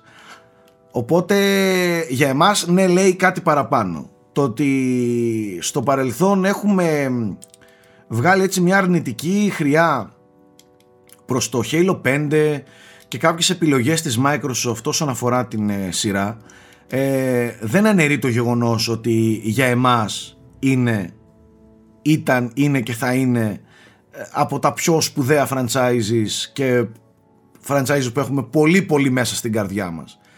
Ε, ωστόσο ευτυχώς ευτυχώς και θα αφήσω το Θέμη να μιλήσει γιατί θα ήθελα αυτός δικαιωματικά να μιλήσει το έχει ανάγκη το παλικάρι. Ε, ευτυχώς η 343 έβαλε μυαλό ε, μας διέψευσε σε πολύ μεγάλο βαθμό και παρέδωσε ένα παιχνίδι καλό Πραγματικά, γενικά και το όλο concept του Infinite ε, είναι η ελπίδα και από πρώτη στιγμή ήταν η ελπίδα. Και εν τέλει πιστέψαμε και έγινε πραγματικότητα. Πώς έλεγες; Ε, Believer ρε, believer ρε. Δεν πιλιβάρεις έλεγα, δεν πιλιβάρεις. Ναι. Ε, οπότε κάπως έτσι ρε παιδί μου ήρθε το Infinite. Εγώ όλες αυτές τις μέρες μεταξύ ήμουνα εντελώς σιωπηλός και στο Twitter και στα social media γιατί έκανα ένα blackout ε, γιατί δεν ήθελα να φάω κάποιο spoiler ε, το τερμάτισα το παιχνίδι πριν από λίγες μέρες και εντάξει όταν περιμένεις κάτι ε, μετά από 6 χρόνια ε, έχοντας ή όταν είσαι και λίγο πληγωμένος κιόλας από το προηγούμενο, επειδή το αγαπάς τόσο πολύ το franchise, ήταν ε, πραγματικά σαν λύτρωση και δεν το κρύβω ότι ας πούμε, στο τέλος, όταν έπεσαν τα credits, πραγματικά έκλαιγα και δεν μπόρεσα να συγκρατηθώ συναισθηματικά.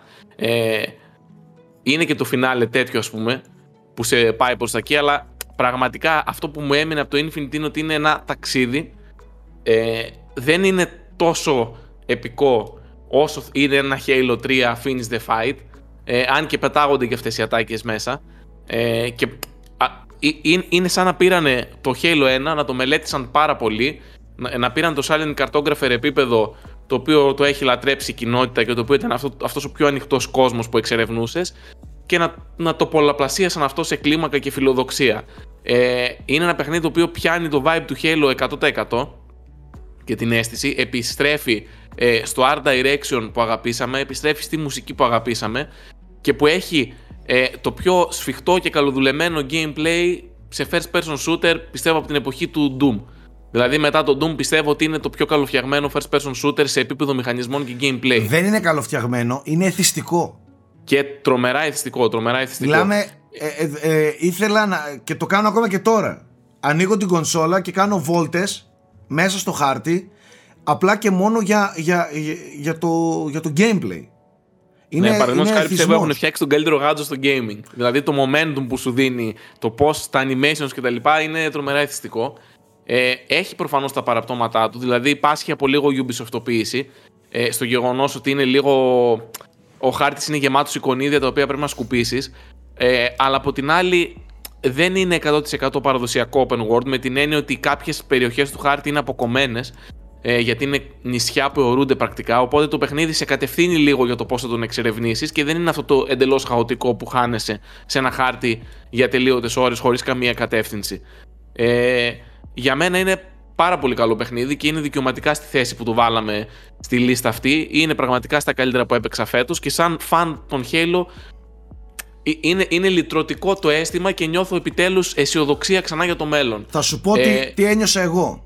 Δεν ένιωσα ότι είμαι για πανηγύρια όταν τελείωσα το Halo αλλά πήρα μια πάρα πολύ βαθιά ανάσα. Αυτό. Καταλαβες. Δεν μπορώ να πω ότι είναι ένα παιχνίδι που σηκώθηκα και το χειροκροτούσα και που Χριστέ μου, τι αριστούργημα και τα λοιπά, αλλά πήρα μια πολύ βαθιά ανάσα ότι όλα καλά. πήγαν όλα καλά με αυτό το παιχνίδι. Εντάξει. Όχι τέλεια, αλλά πήγαν καλά. Ε, και, ναι, το μεγαλύτερο παράπτωμα που του δίνω εγώ Σάκη είναι ότι είναι ημιτελέ. Δηλαδή είναι ένα εξαιρετικό παιχνίδι το οποίο είναι ημιτελέ. Δηλαδή του λείπει το co-op, του λείπει το Forge. Ε, Εντάξει, θα γίνει μόνο καλύτερο. Του λείπουν πράγματα στο multiplayer, του λείπει το ray tracing. Δηλαδή λείπουν πολλά πράγματα τα οποία αν ήταν μέσα θα μιλούσαμε για ένα υπερπλήρες πακέτο και κάτι εντελώς διαφορετικό. Εντάξει, οκ. Okay. Προφανώς και το πλασάρουν ως πλατφόρμα 10 χρόνων, έτσι, το οπότε σίγουρο, έχει δρόμο μπροστά το του. Το σίγουρο είναι ότι. Ε, Συγγνώμη λίγο. Ναι. Α, θες να πεις κάτι Σάκη; Ότι αυτό που θέλω να πω είναι ότι το σίγουρο είναι ότι πλέον μπορούν να κοιμούνται λίγο πιο ήσυχα οι Halo fans. Ότι το Halo δεν έχει πεθάνει. Ε, και ότι επανήλθε πολύ εντάξει με το Infinite. Ε, εμένα αυτό το πράγμα με γεμίζει με αισιοδοξία ότι Xbox, Halo έχουν δρόμο μπροστά τους. Νομίζω, νομίζω Σάκη ήταν αυτή η χρονιά γενικά ε, κάτι που, ας πούμε, που δεν είπαμε στην ανασκόπηση, αλλά που φαίνεται και από αυτή τη λίστα έτσι. Ε, Βλέπεις ότι ήταν, είναι μέσα στη λίστα το Forza Horizon 5. Είναι το Deathloop το οποίο δεν είναι ακριβώς Microsoft, αλλά είναι Bethesda που είναι Microsoft πλέον. Αλλά είναι αποκλειστικό ε, στη Sony. Μπερδεμένη. είναι λίγο μπερδεμένη η κατάσταση, αλλά. Οκ, okay, είναι πρακτικά κατά κάποιο τρόπο Microsoft. Ε, είναι και το Halo τώρα. Ήταν λίγο λυτρωτική χρονιά για το Xbox, το οποίο ε, μετά από πάρα πολλά χρόνια, δηλαδή ίσως και από το 2013 που έγινε το μπαμ με το Xbox One, είναι η πρώτη χρονιά ε, που φαίνεται να έχει. Και έδωσε απαντήσεις. Και το, και το Flight Simulator. Και το Flight Simulator και άλλα παιχνίδια των Xbox Game Studios ήταν φέτος. Ε, και στα Honorable Mentions θα πούμε μερικά. Ε, ναι. αυτό ήθελα να πω. Ότι φάνηκε ας πούμε, να υπάρχει και λίγο ανταγωνισμός επιτέλους. Δηλαδή ναι. η Nintendo πάντα έδινε παιχνίδια. Α πούμε, έδωσε το Dread, έδω, πάντα είχε παιχνίδια. Το PlayStation έδωσε το Returnal, είχε και άλλα παιχνίδια. Πέρυσι είχε το Miles Morales, το Demon Souls, όλα αυτά. Για πρώτη χρονιά, μετά από πολύ καιρό, φάνηκε και το Xbox λίγο να αρχίζει να ταρακουνιέται και να ξυπνάει. Και έκανε, έκανε πολύ καλή χρονιά φέτος. Ε, έκανε τρομερό κλείσιμο χρονιάς, έτσι. Τρομερό κλείσιμο με Forza και Halo και Age ναι, ναι, ναι, ναι, ναι. κτλ. Κάτι θέλεις να ρωτήσεις πριν πάμε στο 2. Ναι, ξέρεις τι ήθελα να πω. Επειδή υποθέμει ότι και όντως το έχω διαβάσει και εγώ από δηλώσεις ότι είναι μια πλατφόρμα δεκαετίας. Αυτή η πλατφόρμα δεκαετίας πιστεύει θα περιλαμβάνει και κάποιο single player νέο περιεχόμενο στην ίδια βάση. Είμαι σχεδόν σίγουρος. Δηλαδή ως ως ε, επεισοδιακό περιεχόμενο, ας πούμε. Episodic, ξέρεις, σαν επεισόδια εννοώ, Δεν ξέρω πώς ακριβώς θα το ενσωματώσουν, αλλά mm. θα σου πω, θα σου, για να μην το επεκταθούμε και πάρα πολύ, θα σου πω πολύ σύντομο ότι το mobile application που έχουν φτιάξει το Hello Waypoint που είναι συνοδευτικό ε, ε, έχει την ενότητα που λέει διαλέγεις multiplayer ή campaigns και το λέει με πληθυντικό αριθμό και πρόσφατα η Microsoft καταχώρησε και ένα trademark το οποίο λέγεται Halo άνω The Endless το οποίο όποιος έχει παίξει το Infinite έχει ακούσει το, το όνομα αυτό The Endless και μπορεί να καταλάβει προς το που πάει και σεναριακά. Ναι. Οπότε προφανώς και ετοιμάζουν κάτι. Ε, τώρα πώς θα δοθεί αυτό σαν DLC, σαν ναι, But, δε... όπως γίνεται με τη σεζόν που έρχονται δωρεάν, δεν ξέρω. Ναι, ναι. ναι. Δωρεάν δεν πιστεύω για το single player. Καλά, ποτέ δεν ξέρεις. Για το Game Pass μπορεί και να είναι δωρεάν. Δεν, δεν ξέρω πώς θα δοθεί, αλλά ναι, οκ. Okay. Ναι. ναι. Πάντως, ναι, έχει ενδιαφέρον αυτό που λες. Οπότε έκτισαν τις βάσεις ουσιαστικά για να δώσουν περιεχόμενο για πολλά χρόνια που έρχονται. Ναι, ναι, έχει, έχει πολύ σταθερή ραχοκοκαλιά το, το Infinite. Δηλαδή πάνω του μπορεί να χτιστεί πολύ υλικό, αρκεί να θέλει, αρκεί να να έχει όρεξη να κάνει και να ακούει την ναι, κοινότητα. Και να ακούει την κοινότητα είναι πολύ σημαντικό. Ε, εγώ το βλέπω. Δηλαδή, σαν το Destiny μου θυμίζεις τώρα που είχε ναι. το, το, το, μεγάλο επεισόδιο κάθε χρόνο. Ναι, ναι, ναι, ναι, ναι, Αν ακούει την κοινότητα και δεν δώσει τόση έμφαση στους χαρτογιακάδες, ε, το Infinite μπορεί να γίνει γίγαντας. Ω έχει. Μάλιστα. Είμαι, είμαι περίεργος να δω πώς θα το κάνει σεναριακά. ναι. Ωραία. Ε, Πάμε Πάμε νούμερο 2, το οποίο το λέει και η λέξη. πρακτικά. ναι, ισχύει. Έτσι.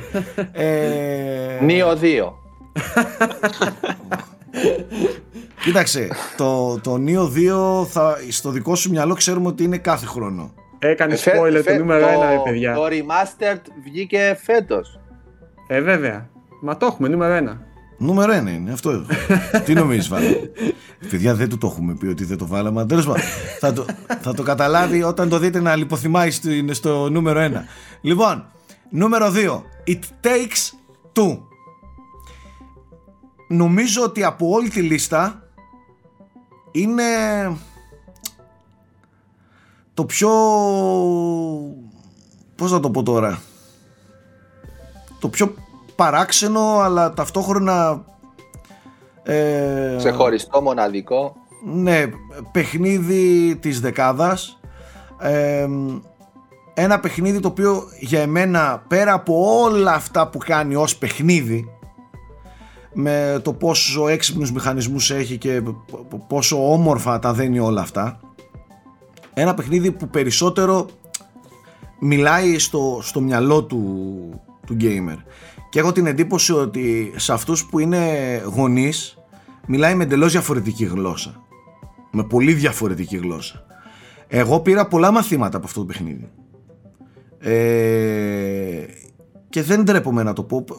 Και είναι, αυτή είναι η ομορφιά των βιντεοπαιχνιδιών ότι μπορείς και παίρνεις εν τέλει μαθήματα.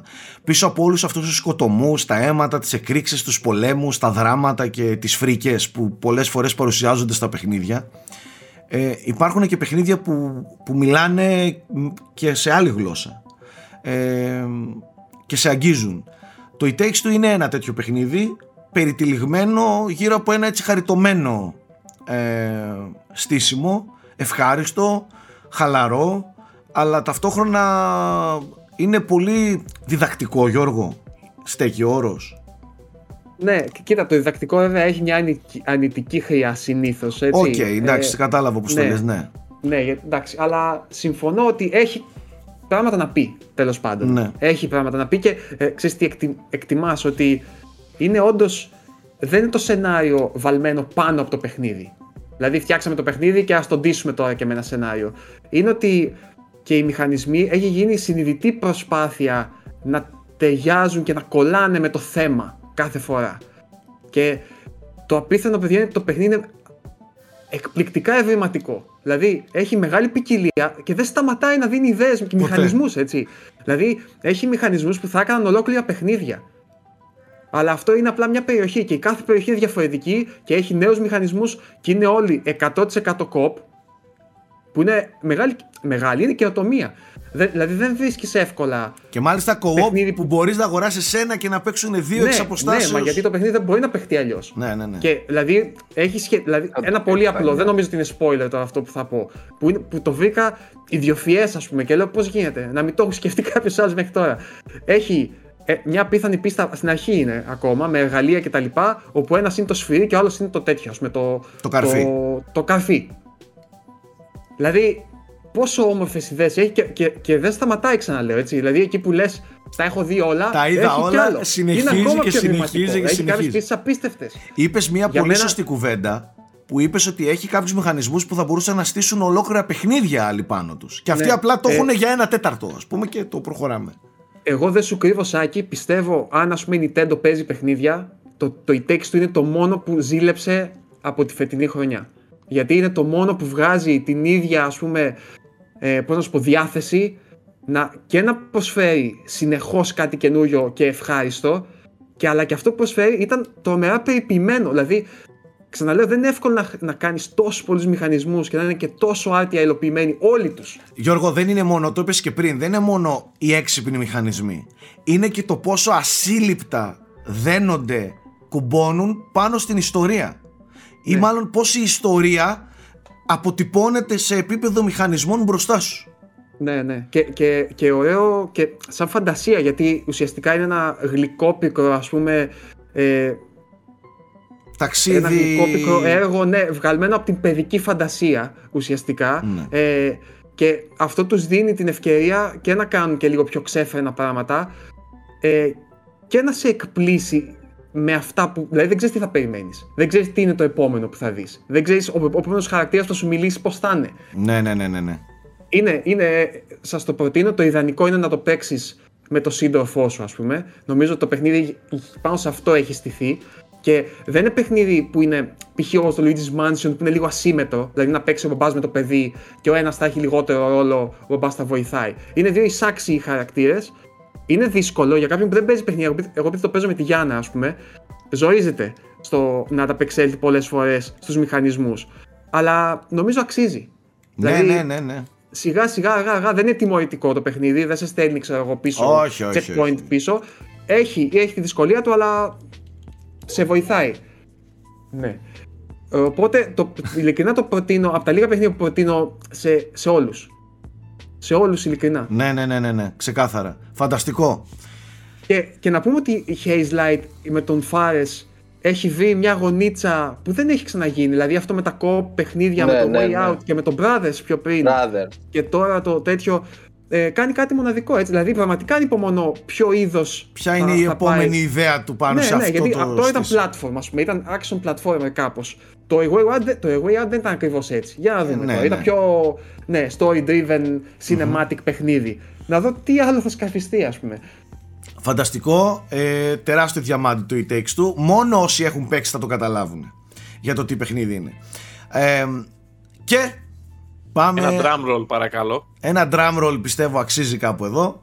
Ε, και πάμε σε ένα παιχνίδι που θεωρώ ότι οι περισσότεροι θα διαφωνήσουν.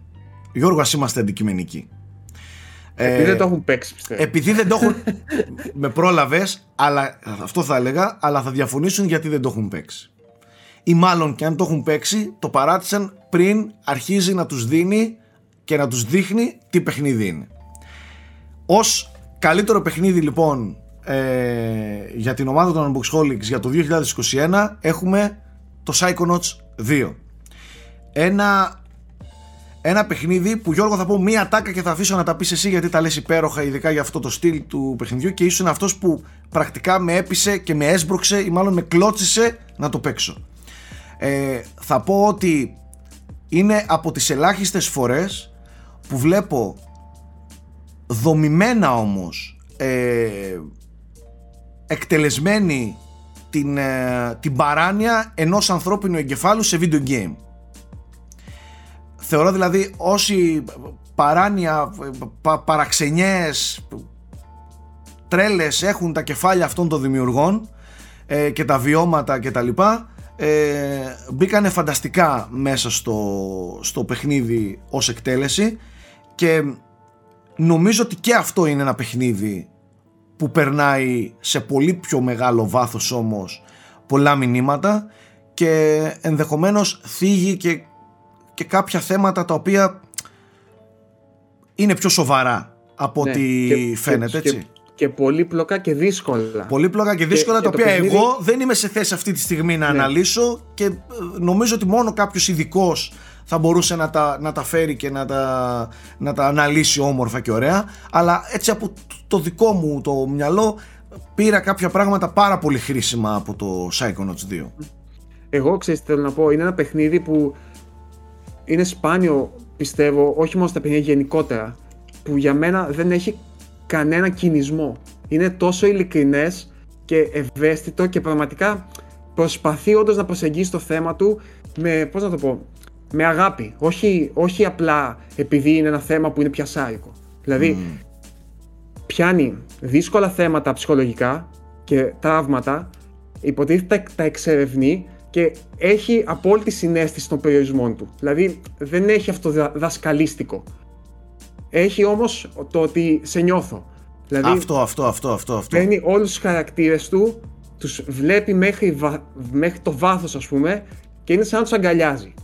Ναι, ναι, ναι. ισχύει. Νομίζω ότι λίγα παιχνίδια έχουν. Πώς να το πω τώρα, την ευαισθησία, την, την, την οριμότητα και να κάνουν χιούμορ χωρίς το χιούμορ ποτέ να γίνεται κακία. Η κοροϊδία, η κοροϊδία ναι. απέναντι σε μια κατάσταση, ναι. Ε, πάρα πάρα πολύ ε, σπάνιο παιχνίδι ε, και θεωρώ ότι εντάξει, okay, είναι, ένα, είναι ένα παιχνίδι που μόνο αν το βιώσεις ναι. μπορείς να... Ξέρεις τι, αν, αν το δεις ως ένα platformer μπορείς να του βρεις πολλά μειονεκτήματα. Δηλαδή, ναι, αν, ναι, ναι. αν πας και λες, Εμένα η δική μου τέτοια είναι η χαρά να πηδάω εμπόδια και το πόσο βηματικό θα είναι σε αυτό ναι, και τα Και σε επίπεδο ναι. μηχανισμών δεν ήταν κάτι που δούλευαν ναι. πάντα τέλεια. Το, shoot, το shooting του, οι μάχες του. Ε, Όχι. Όχι. Είναι OK. Okay. Είναι απλά OK. Okay. Πολύ καλύτερο από το πρώτο μεν, αλλά είναι απλά OK. Okay. Έτσι δεν είναι κάτι συγκλονιστικό. Ξαναλέω, ας πούμε, αν θέλεις να παίξεις τέτοιου είδους παιχνίδι με μηχανισμούς που να σε κάνουν, παίζεις Mario, ας πούμε, για αυτό το κομμάτι. Αλλά αυτό είναι κάτι άλλο, έτσι. Αυτό χρησιμοποιεί το platforming και την, την, την δυνατότητα που δίνει το platforming στο level design για να χτίσει πράγματα σε ένα άλλο επίπεδο, ας πούμε, ναι, και να ναι, τα ναι. εξερευνήσει. Και έχει πράγματα που είναι όπως και το It Takes Two, σε εκπλήσουν με την ευρηματικότητά τους. Δηλαδή, λες, εντάξει, είναι ήδη πολύ ευρηματικό το ότι μπαίνεις στο κεφάλι του αλλού και βλέπεις τις σκέ, τις σκέψεις του, ας πούμε, σχηματοποιημένες. Αλλά δεν μένει εκεί. Το πάει ακόμα περισσότερο. Δηλαδή, ας πούμε, τώρα, Σάκη, η φάση με το τηλεπαιχνίδι. Δεν θα πω παραπάνω, λέω μόνο αυτό. Η φάση με το τηλεπαιχνίδι. Σοκ. Που σαν μηχανισμό είναι κάτι πάρα πολύ απλό, έτσι. Ε, πόσο ωραία δοσμένο όμως ναι, είναι ναι, ναι, και πόσο ναι, ναι, ωραία ε, μέσα από αυτό φτάνει εκεί που θέλει, σεναριακά εννοώ, έτσι, και ψυχολογικά και στους χαρακτήρες του κτλ. Ένα υπέροχο παιχνίδι πραγματικά και νομίζω επειδή διάβαζα και μια συνέντευξη του, του Team Safer, ε, τους πήρε πάρα πολύ καιρό να καταλήξουν στις πίστες και να καταλήξουν σε αυτή την τελική μορφή των, των επιπέδων επειδή είχαν απόλυτη συνέστηση της ευθύνης που έχουν όταν ασχολούνται με τέτοια θέματα. Είναι, και είναι κάτι που δεν το βλέπεις συχνά. Ναι, Πολλοί ναι, ναι. ξέρεις, το πετάνε και αυτό, το παιχνίδι αυτό φαίνεται ότι έχει απόλυτη συνέστηση. Κατάλαβες ναι, τι ναι, πάει ναι, να κάνει. και, Ακριβώς. Ε, για εγώ του βγάζω το καπέλο. Μόνο και μόνο γι' αυτό. Ε... Οπότε πιστεύω δικαιωματικά είναι. Και πολύ μεγάλο παιχνίδι. Με μεγάλη ποικιλία. είναι, μεγάλο, είναι μεγάλο. Με μεγάλη ποικιλία. Ε, δεν είναι κάτι που τελειώνει εύκολα και βγαίνει γρήγορα και άμεσα. Όχι και δεν έχουμε αναφερθεί καν πούμε, στο πόσο όμορφο art direction έχει ναι, που ναι, ναι, από ναι. τα 60s spy, spy movies των 60s ας πούμε με αυτά τα ιδιαίτερα χρώματα ναι, κτλ. Και το, το, πώς να σου πω, τα, το grotesque λίγο των, των medium του 20ου αιώνα, ξέρεις, της, του τσίρκου ε, και όλα αυτής της ατμόσφαιρας που έχει. Πραγματικά φοβερά υλοποιημένο παιχνίδι. Φοβερά. Σε όλα τα επίπεδα. Και όμορφο. Και όμορφο. Εγώ στο Series X που έπαιξα ήταν ένα πολύ όμορφο παιχνίδι. Μπράβο. Χωρίς να είναι τεχνικά κάτι. που ρίχνεις αγώνια, ναι, ναι, αλλά... Δεν έχει σημασία όμως. Αλλά είναι, πολύ, πολύ όμορφο παιχνίδι. Ναι. Δώστε, του μια... Δώστε του μια ευκαιρία. Είναι στο Game Pass ναι. ακόμα, Θέμη; Ναι, και θα είναι για πάντα έτσι. Και ε, είναι ναι, είναι. Okay. Ναι, ε, ναι, και χαζο... για PC και για Xbox είναι παιδιά, οπότε. Και υπάρχει και στις PlayStation consoles. Οπότε είναι παντού προσβάσιμο να το παίξει κάποιος. Χαζομάρες δηλαδή στο Game Pass. Ε, Γιώργο, θα προ... εγώ, εντάξει, ένας που έπαιξε το ένα ξέρει τι να περιμένει. Εγώ ας πούμε έχω παίξει το ένα. Ε, θα πρότεινες σε κάποιον πρώτα να παίξει το ένα; Ε, Κοίταξε.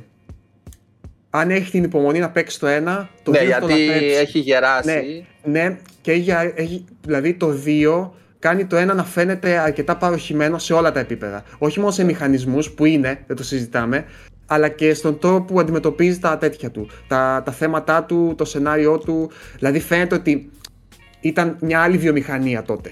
Λίγο έτσι πιο ξένιαστη, ε, λιγότερο ας πούμε, να το πω σοβαρή, ας το πω σοβαρή, ήταν λίγο πιο αεραστεχνική. Έτσι, τώρα βλέπεις ότι το πάει αλλού. Είναι αρκετά πιο βαθύ και πιο συνειδητοποιημένο για αυτό που πάει να κάνει. Και δεν χρειάζεται να έχεις παίξει το ένα. Πάντως. Όχι, όχι, όχι, δεν χρειάζεται. Ενώ το παιχνίδι συνεχίζει σεναριακά ακριβώς μετά το τέλος του ένα, ναι, αλλά έχει ναι. ένα πολύ ωραίο ε, recap, άμα θέλει κάποιος να δει, και σου εξηγεί τι είχε συμβεί στο, και, στο Και διαρκώς τα επαναλαμβάνει πολλές φορές ναι, αυτά που έχουν συμβεί στο ένα, οπότε δεν μένεις πίσω. Ε, Nike, εσύ, εσύ παίξ το. Εσύ. Εντάξει. Ε, αυτά με τη δικιά μας ε, τη δεκάδα, τη βασική ας πούμε έτσι αναφορικά και μερικά παιχνίδια Ε, τα, οποία, πολλά ακόμα. τα οποία πέρασαν έτσι από μπροστά μας, παίξαμε, μας άρεσαν αλλά για τον έναν ή τον άλλο λόγο δεν μπήκαν στη δική μας δεκάδα. Μπορούν κάλλιστα αυτά τα παιχνίδια που θα πούμε τώρα να μπουν στη δικιά σας δεκάδα και κάποια μπορεί να είναι και Game of the Year σας έτσι. Ε, γιατί όχι. Ε, όπως για παράδειγμα ξέρω εγώ αν είστε ε, των, ε, των JRPGs το Shin. Διορθώστε, διορθώστε γιατί είναι λίγο παράξενο. Shin, Shin, Shin Megami Tensei. Megami Tensei το, το 4. 5. 5, συγγνώμη. 5. 5. Το οποίο έχω ακούσει διθυραμβικά σχόλια. Α πούμε, όλος ο κόσμος που παίζει τέτοιου είδους games ε, μιλάει με, με εκπληκτικά λόγια για το συγκεκριμένο παιχνίδι. Εμείς δεν είμαστε αυτή εδώ της κατηγορίας να παίζουμε ώστε να μπορούμε να μιλήσουμε ή πόσο μάλλον να μπει σε λίστα ε, δικιά μας δεκάδα. Αλλά προφανώς και πρέπει να αναφερθεί ως πολύ μεγάλη κυκλοφορία. Υπήρχε ένα Nier Nike. Ναι, το ε, Replicant. Το Replicant. Που, ε, εντάξει, είναι, είχε βγει μόνο η Ιαπωνία. Βγήκε, στην ουσία είναι το Nier που είχε βγει τότε στο PlayStation 3 και 360 αλλά δεν είχε τόση απήχηση. Όμως επειδή το Nier Automata είχε μαζέψει και τόσους followers και μπήκε σε Game of the Year σε, σε, σε πολλούς τις καρδιές. Ε, θεωρώ είναι καλό δηλαδή ε, υπάρχει, λέω, υπάρχει fan base που θα το απολαύσουν και για το story και για ό,τι έχει να δώσει στο universe αυτό του, του Yoko Taro του μοναδικού. Έτσι. Στην αρχή της χρονιάς είχαμε ένα άλλο πολύ όμορφο ε, διαμαντάκι το οποίο έχασε την ευκαιρία να κάνει το, το επόμενο μεγάλο μπαμ ε, για αυτό που είναι χωρίς όμως να απογοητεύει το Little Nightmares 2 δεν έκανε το, τεράστιο βήμα ως sequel δίπλα στο φανταστικό Little Nightmares αλλά και πάλι είναι ένα φανταστικό ε, πανέμορφο ε, παιχνίδι. Είχαμε ένα Life is Strange που τελικά ήταν καλό το True Colors. Ναι, ναι. αρκετά συμπαθητικό και η, η χαρακτήρας η Allen η Alex Chen. Δηλαδή για τους fans της σειράς που πλέον είναι πολλοί είναι ότι πρέπει. Έτσι. Guardians... Το Ratchet πρέπει οπωσδήποτε uh, ναι, ένα, ναι, ένα παιχνίδι ναι, που πολλοί θα περιμένανε να μπει στη δικιά μας τη δεκάδα. Να είμαστε και ειλικρινείς. ε, ωστόσο ε, δεν μπήκε. Αλλά ε, το λέμε τώρα. Είναι καλό παιχνίδι. Είναι, τώρα, αυτό, είναι φανταστικό α, παιχνίδι τώρα. Γι' αυτό λέμε ότι η χρονιά ήταν πολύ καλή. Ποιον να βάλεις, ποιον να βγάλεις. Παιδιά, ποιον... και για ένα άλλο παιχνίδι το οποίο υπήρχε debate για τη λίστα και πιστεύω ότι ας πούμε, θα το βάζαμε 11 αν ήταν, είναι το Hitman 3 έτσι. Το οποίο ήταν στην αρχή αρχή της χρονιάς και είναι επίσης εξαιρετικό παιχνίδι. Mm-hmm. Ε, Όπως ναι. και, και το Ratchet και το Hitman είναι και τα δύο πάρα πολύ καλά παιχνίδια, τα οποία κάλλιστα θα μπορούσαν να είναι στη λίστα και πιστεύω θα είναι και στις λίστες πολλών παιδιών στα σχόλια, έτσι. Εγώ, εγώ έχω εκδηλώσει τη, τα, τα παράπονά μου για το Ratchet. Τέλος πάντων, επίσης είχαμε ένα καλό Guardians of the Galaxy. Το οποίο... Α, ναι, και αυτό θα Απρόσμενα καλό. Ναι. Απρόσμενα καλό.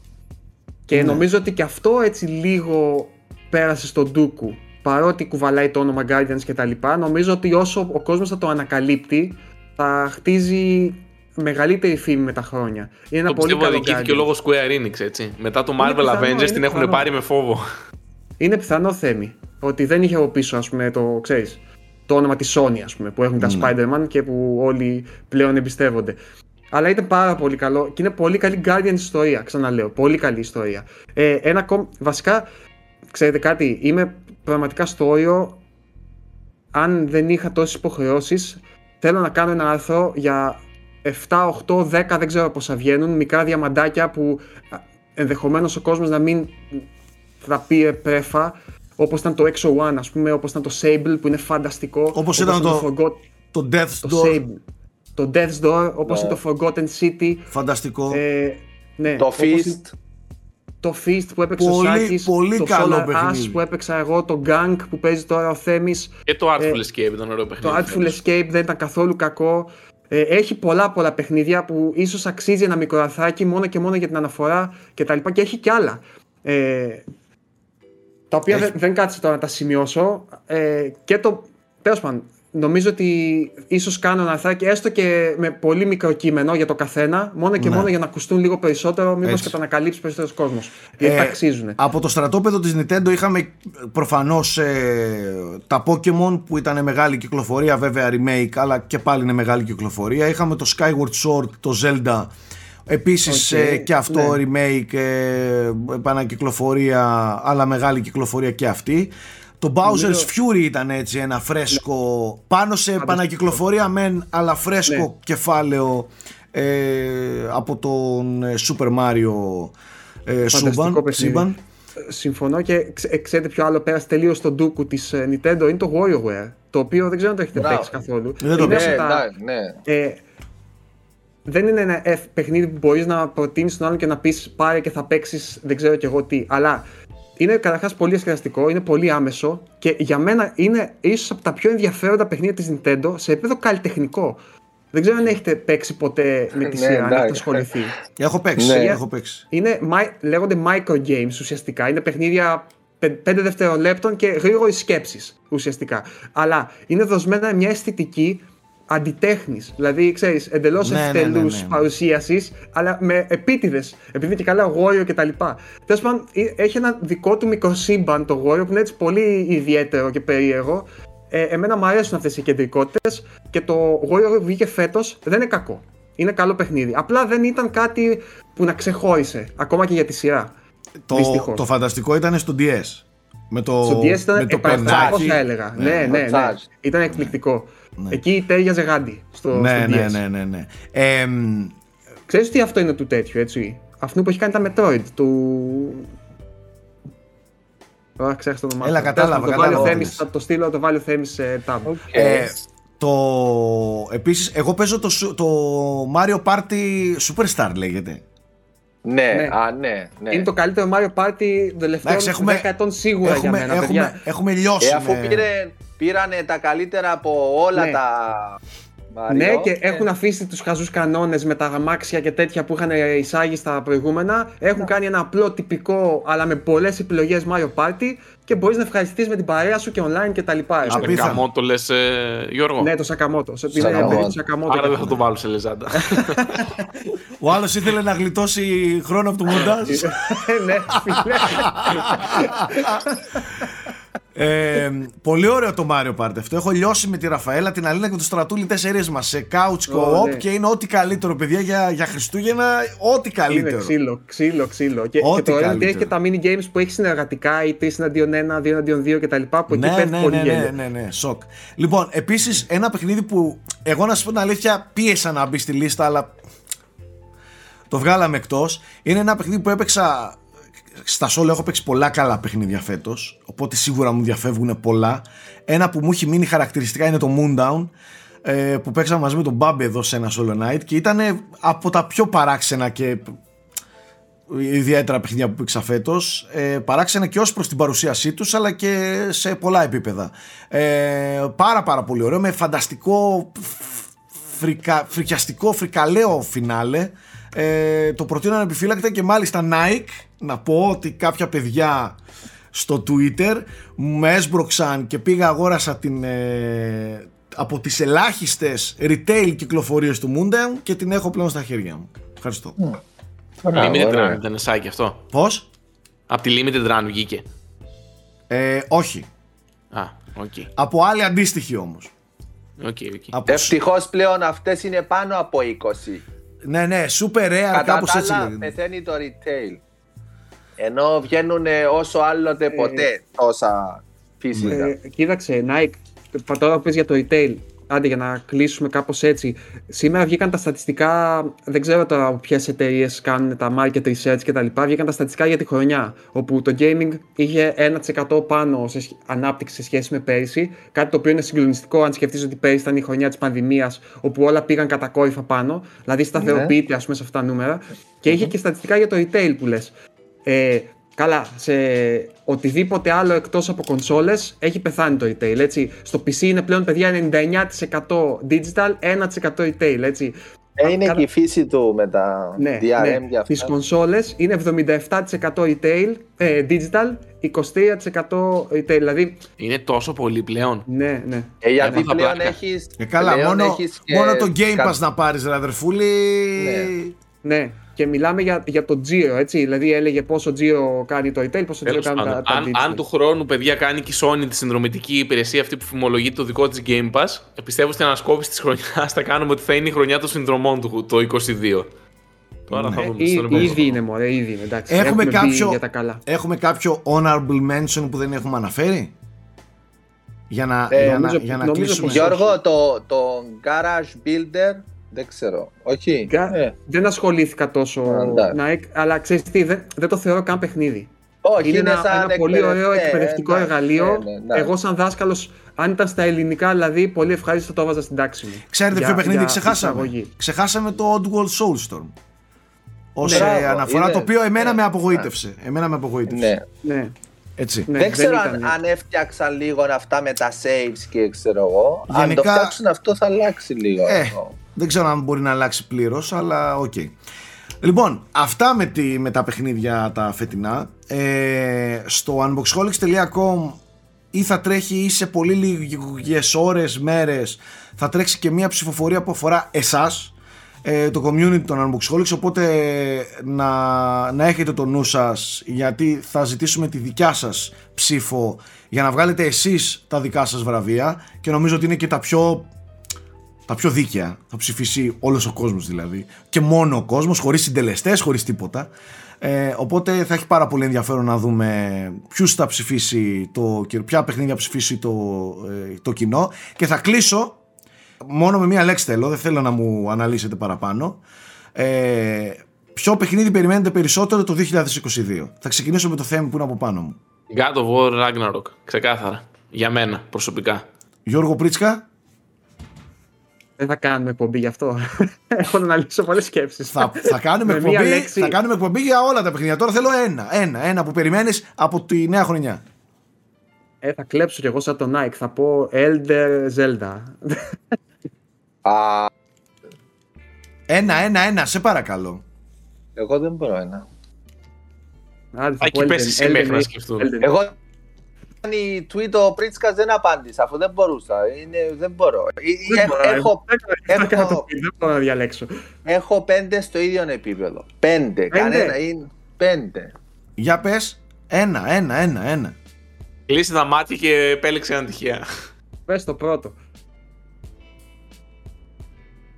Ε, ε, περίμενε, ποιο είπες Θέμη; Εγώ είπα God of War, ο ναι. Γιώργος είπε ε, Elden Ring είπα εγώ.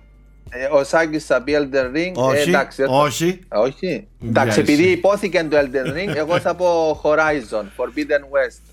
OK. Okay. Και, έρχο, και έρχομαι να κάνω την ανατροπή. Θα περιμένουν όλοι να πω Elden Ring. Θα πω Stalker 2 και άντε γεια. Ε, ε. Α, ναι, ναι. Stalker 2 μόνο, Σοβιετήλα έτσι μέσα στα μούτρα μας. Αυτά παιδιά, εμείς θα ανανεώσουμε το ραντεβού μας ε, για τη νέα χρονιά. Θα πω κλείνοντας ένα πολύ μεγάλο ευχαριστώ που ήσασταν και αυτή τη χρονιά μαζί μας εδώ στα Frame Rate με τις συμφωνίες μας, με τις διαφωνίες μας και όλα αυτά. Ε, έχουμε φτιάξει ένα πολύ ωραίο έτσι, community μεταξύ μας που τα λέμε και με τα σχόλια και στο Twitter και και και. Ε, εύχομαι υγεία ε, σε όλους σας, στις οικογένειές σας, στους δικούς σας ανθρώπους. Εύχομαι καλές γιορτές, με ηρεμία, να ξεκουραστείτε όσοι μπορείτε και ευτυχώς δεν δουλεύετε και δεν εργάζεστε και θα έχετε και διάλειμμα.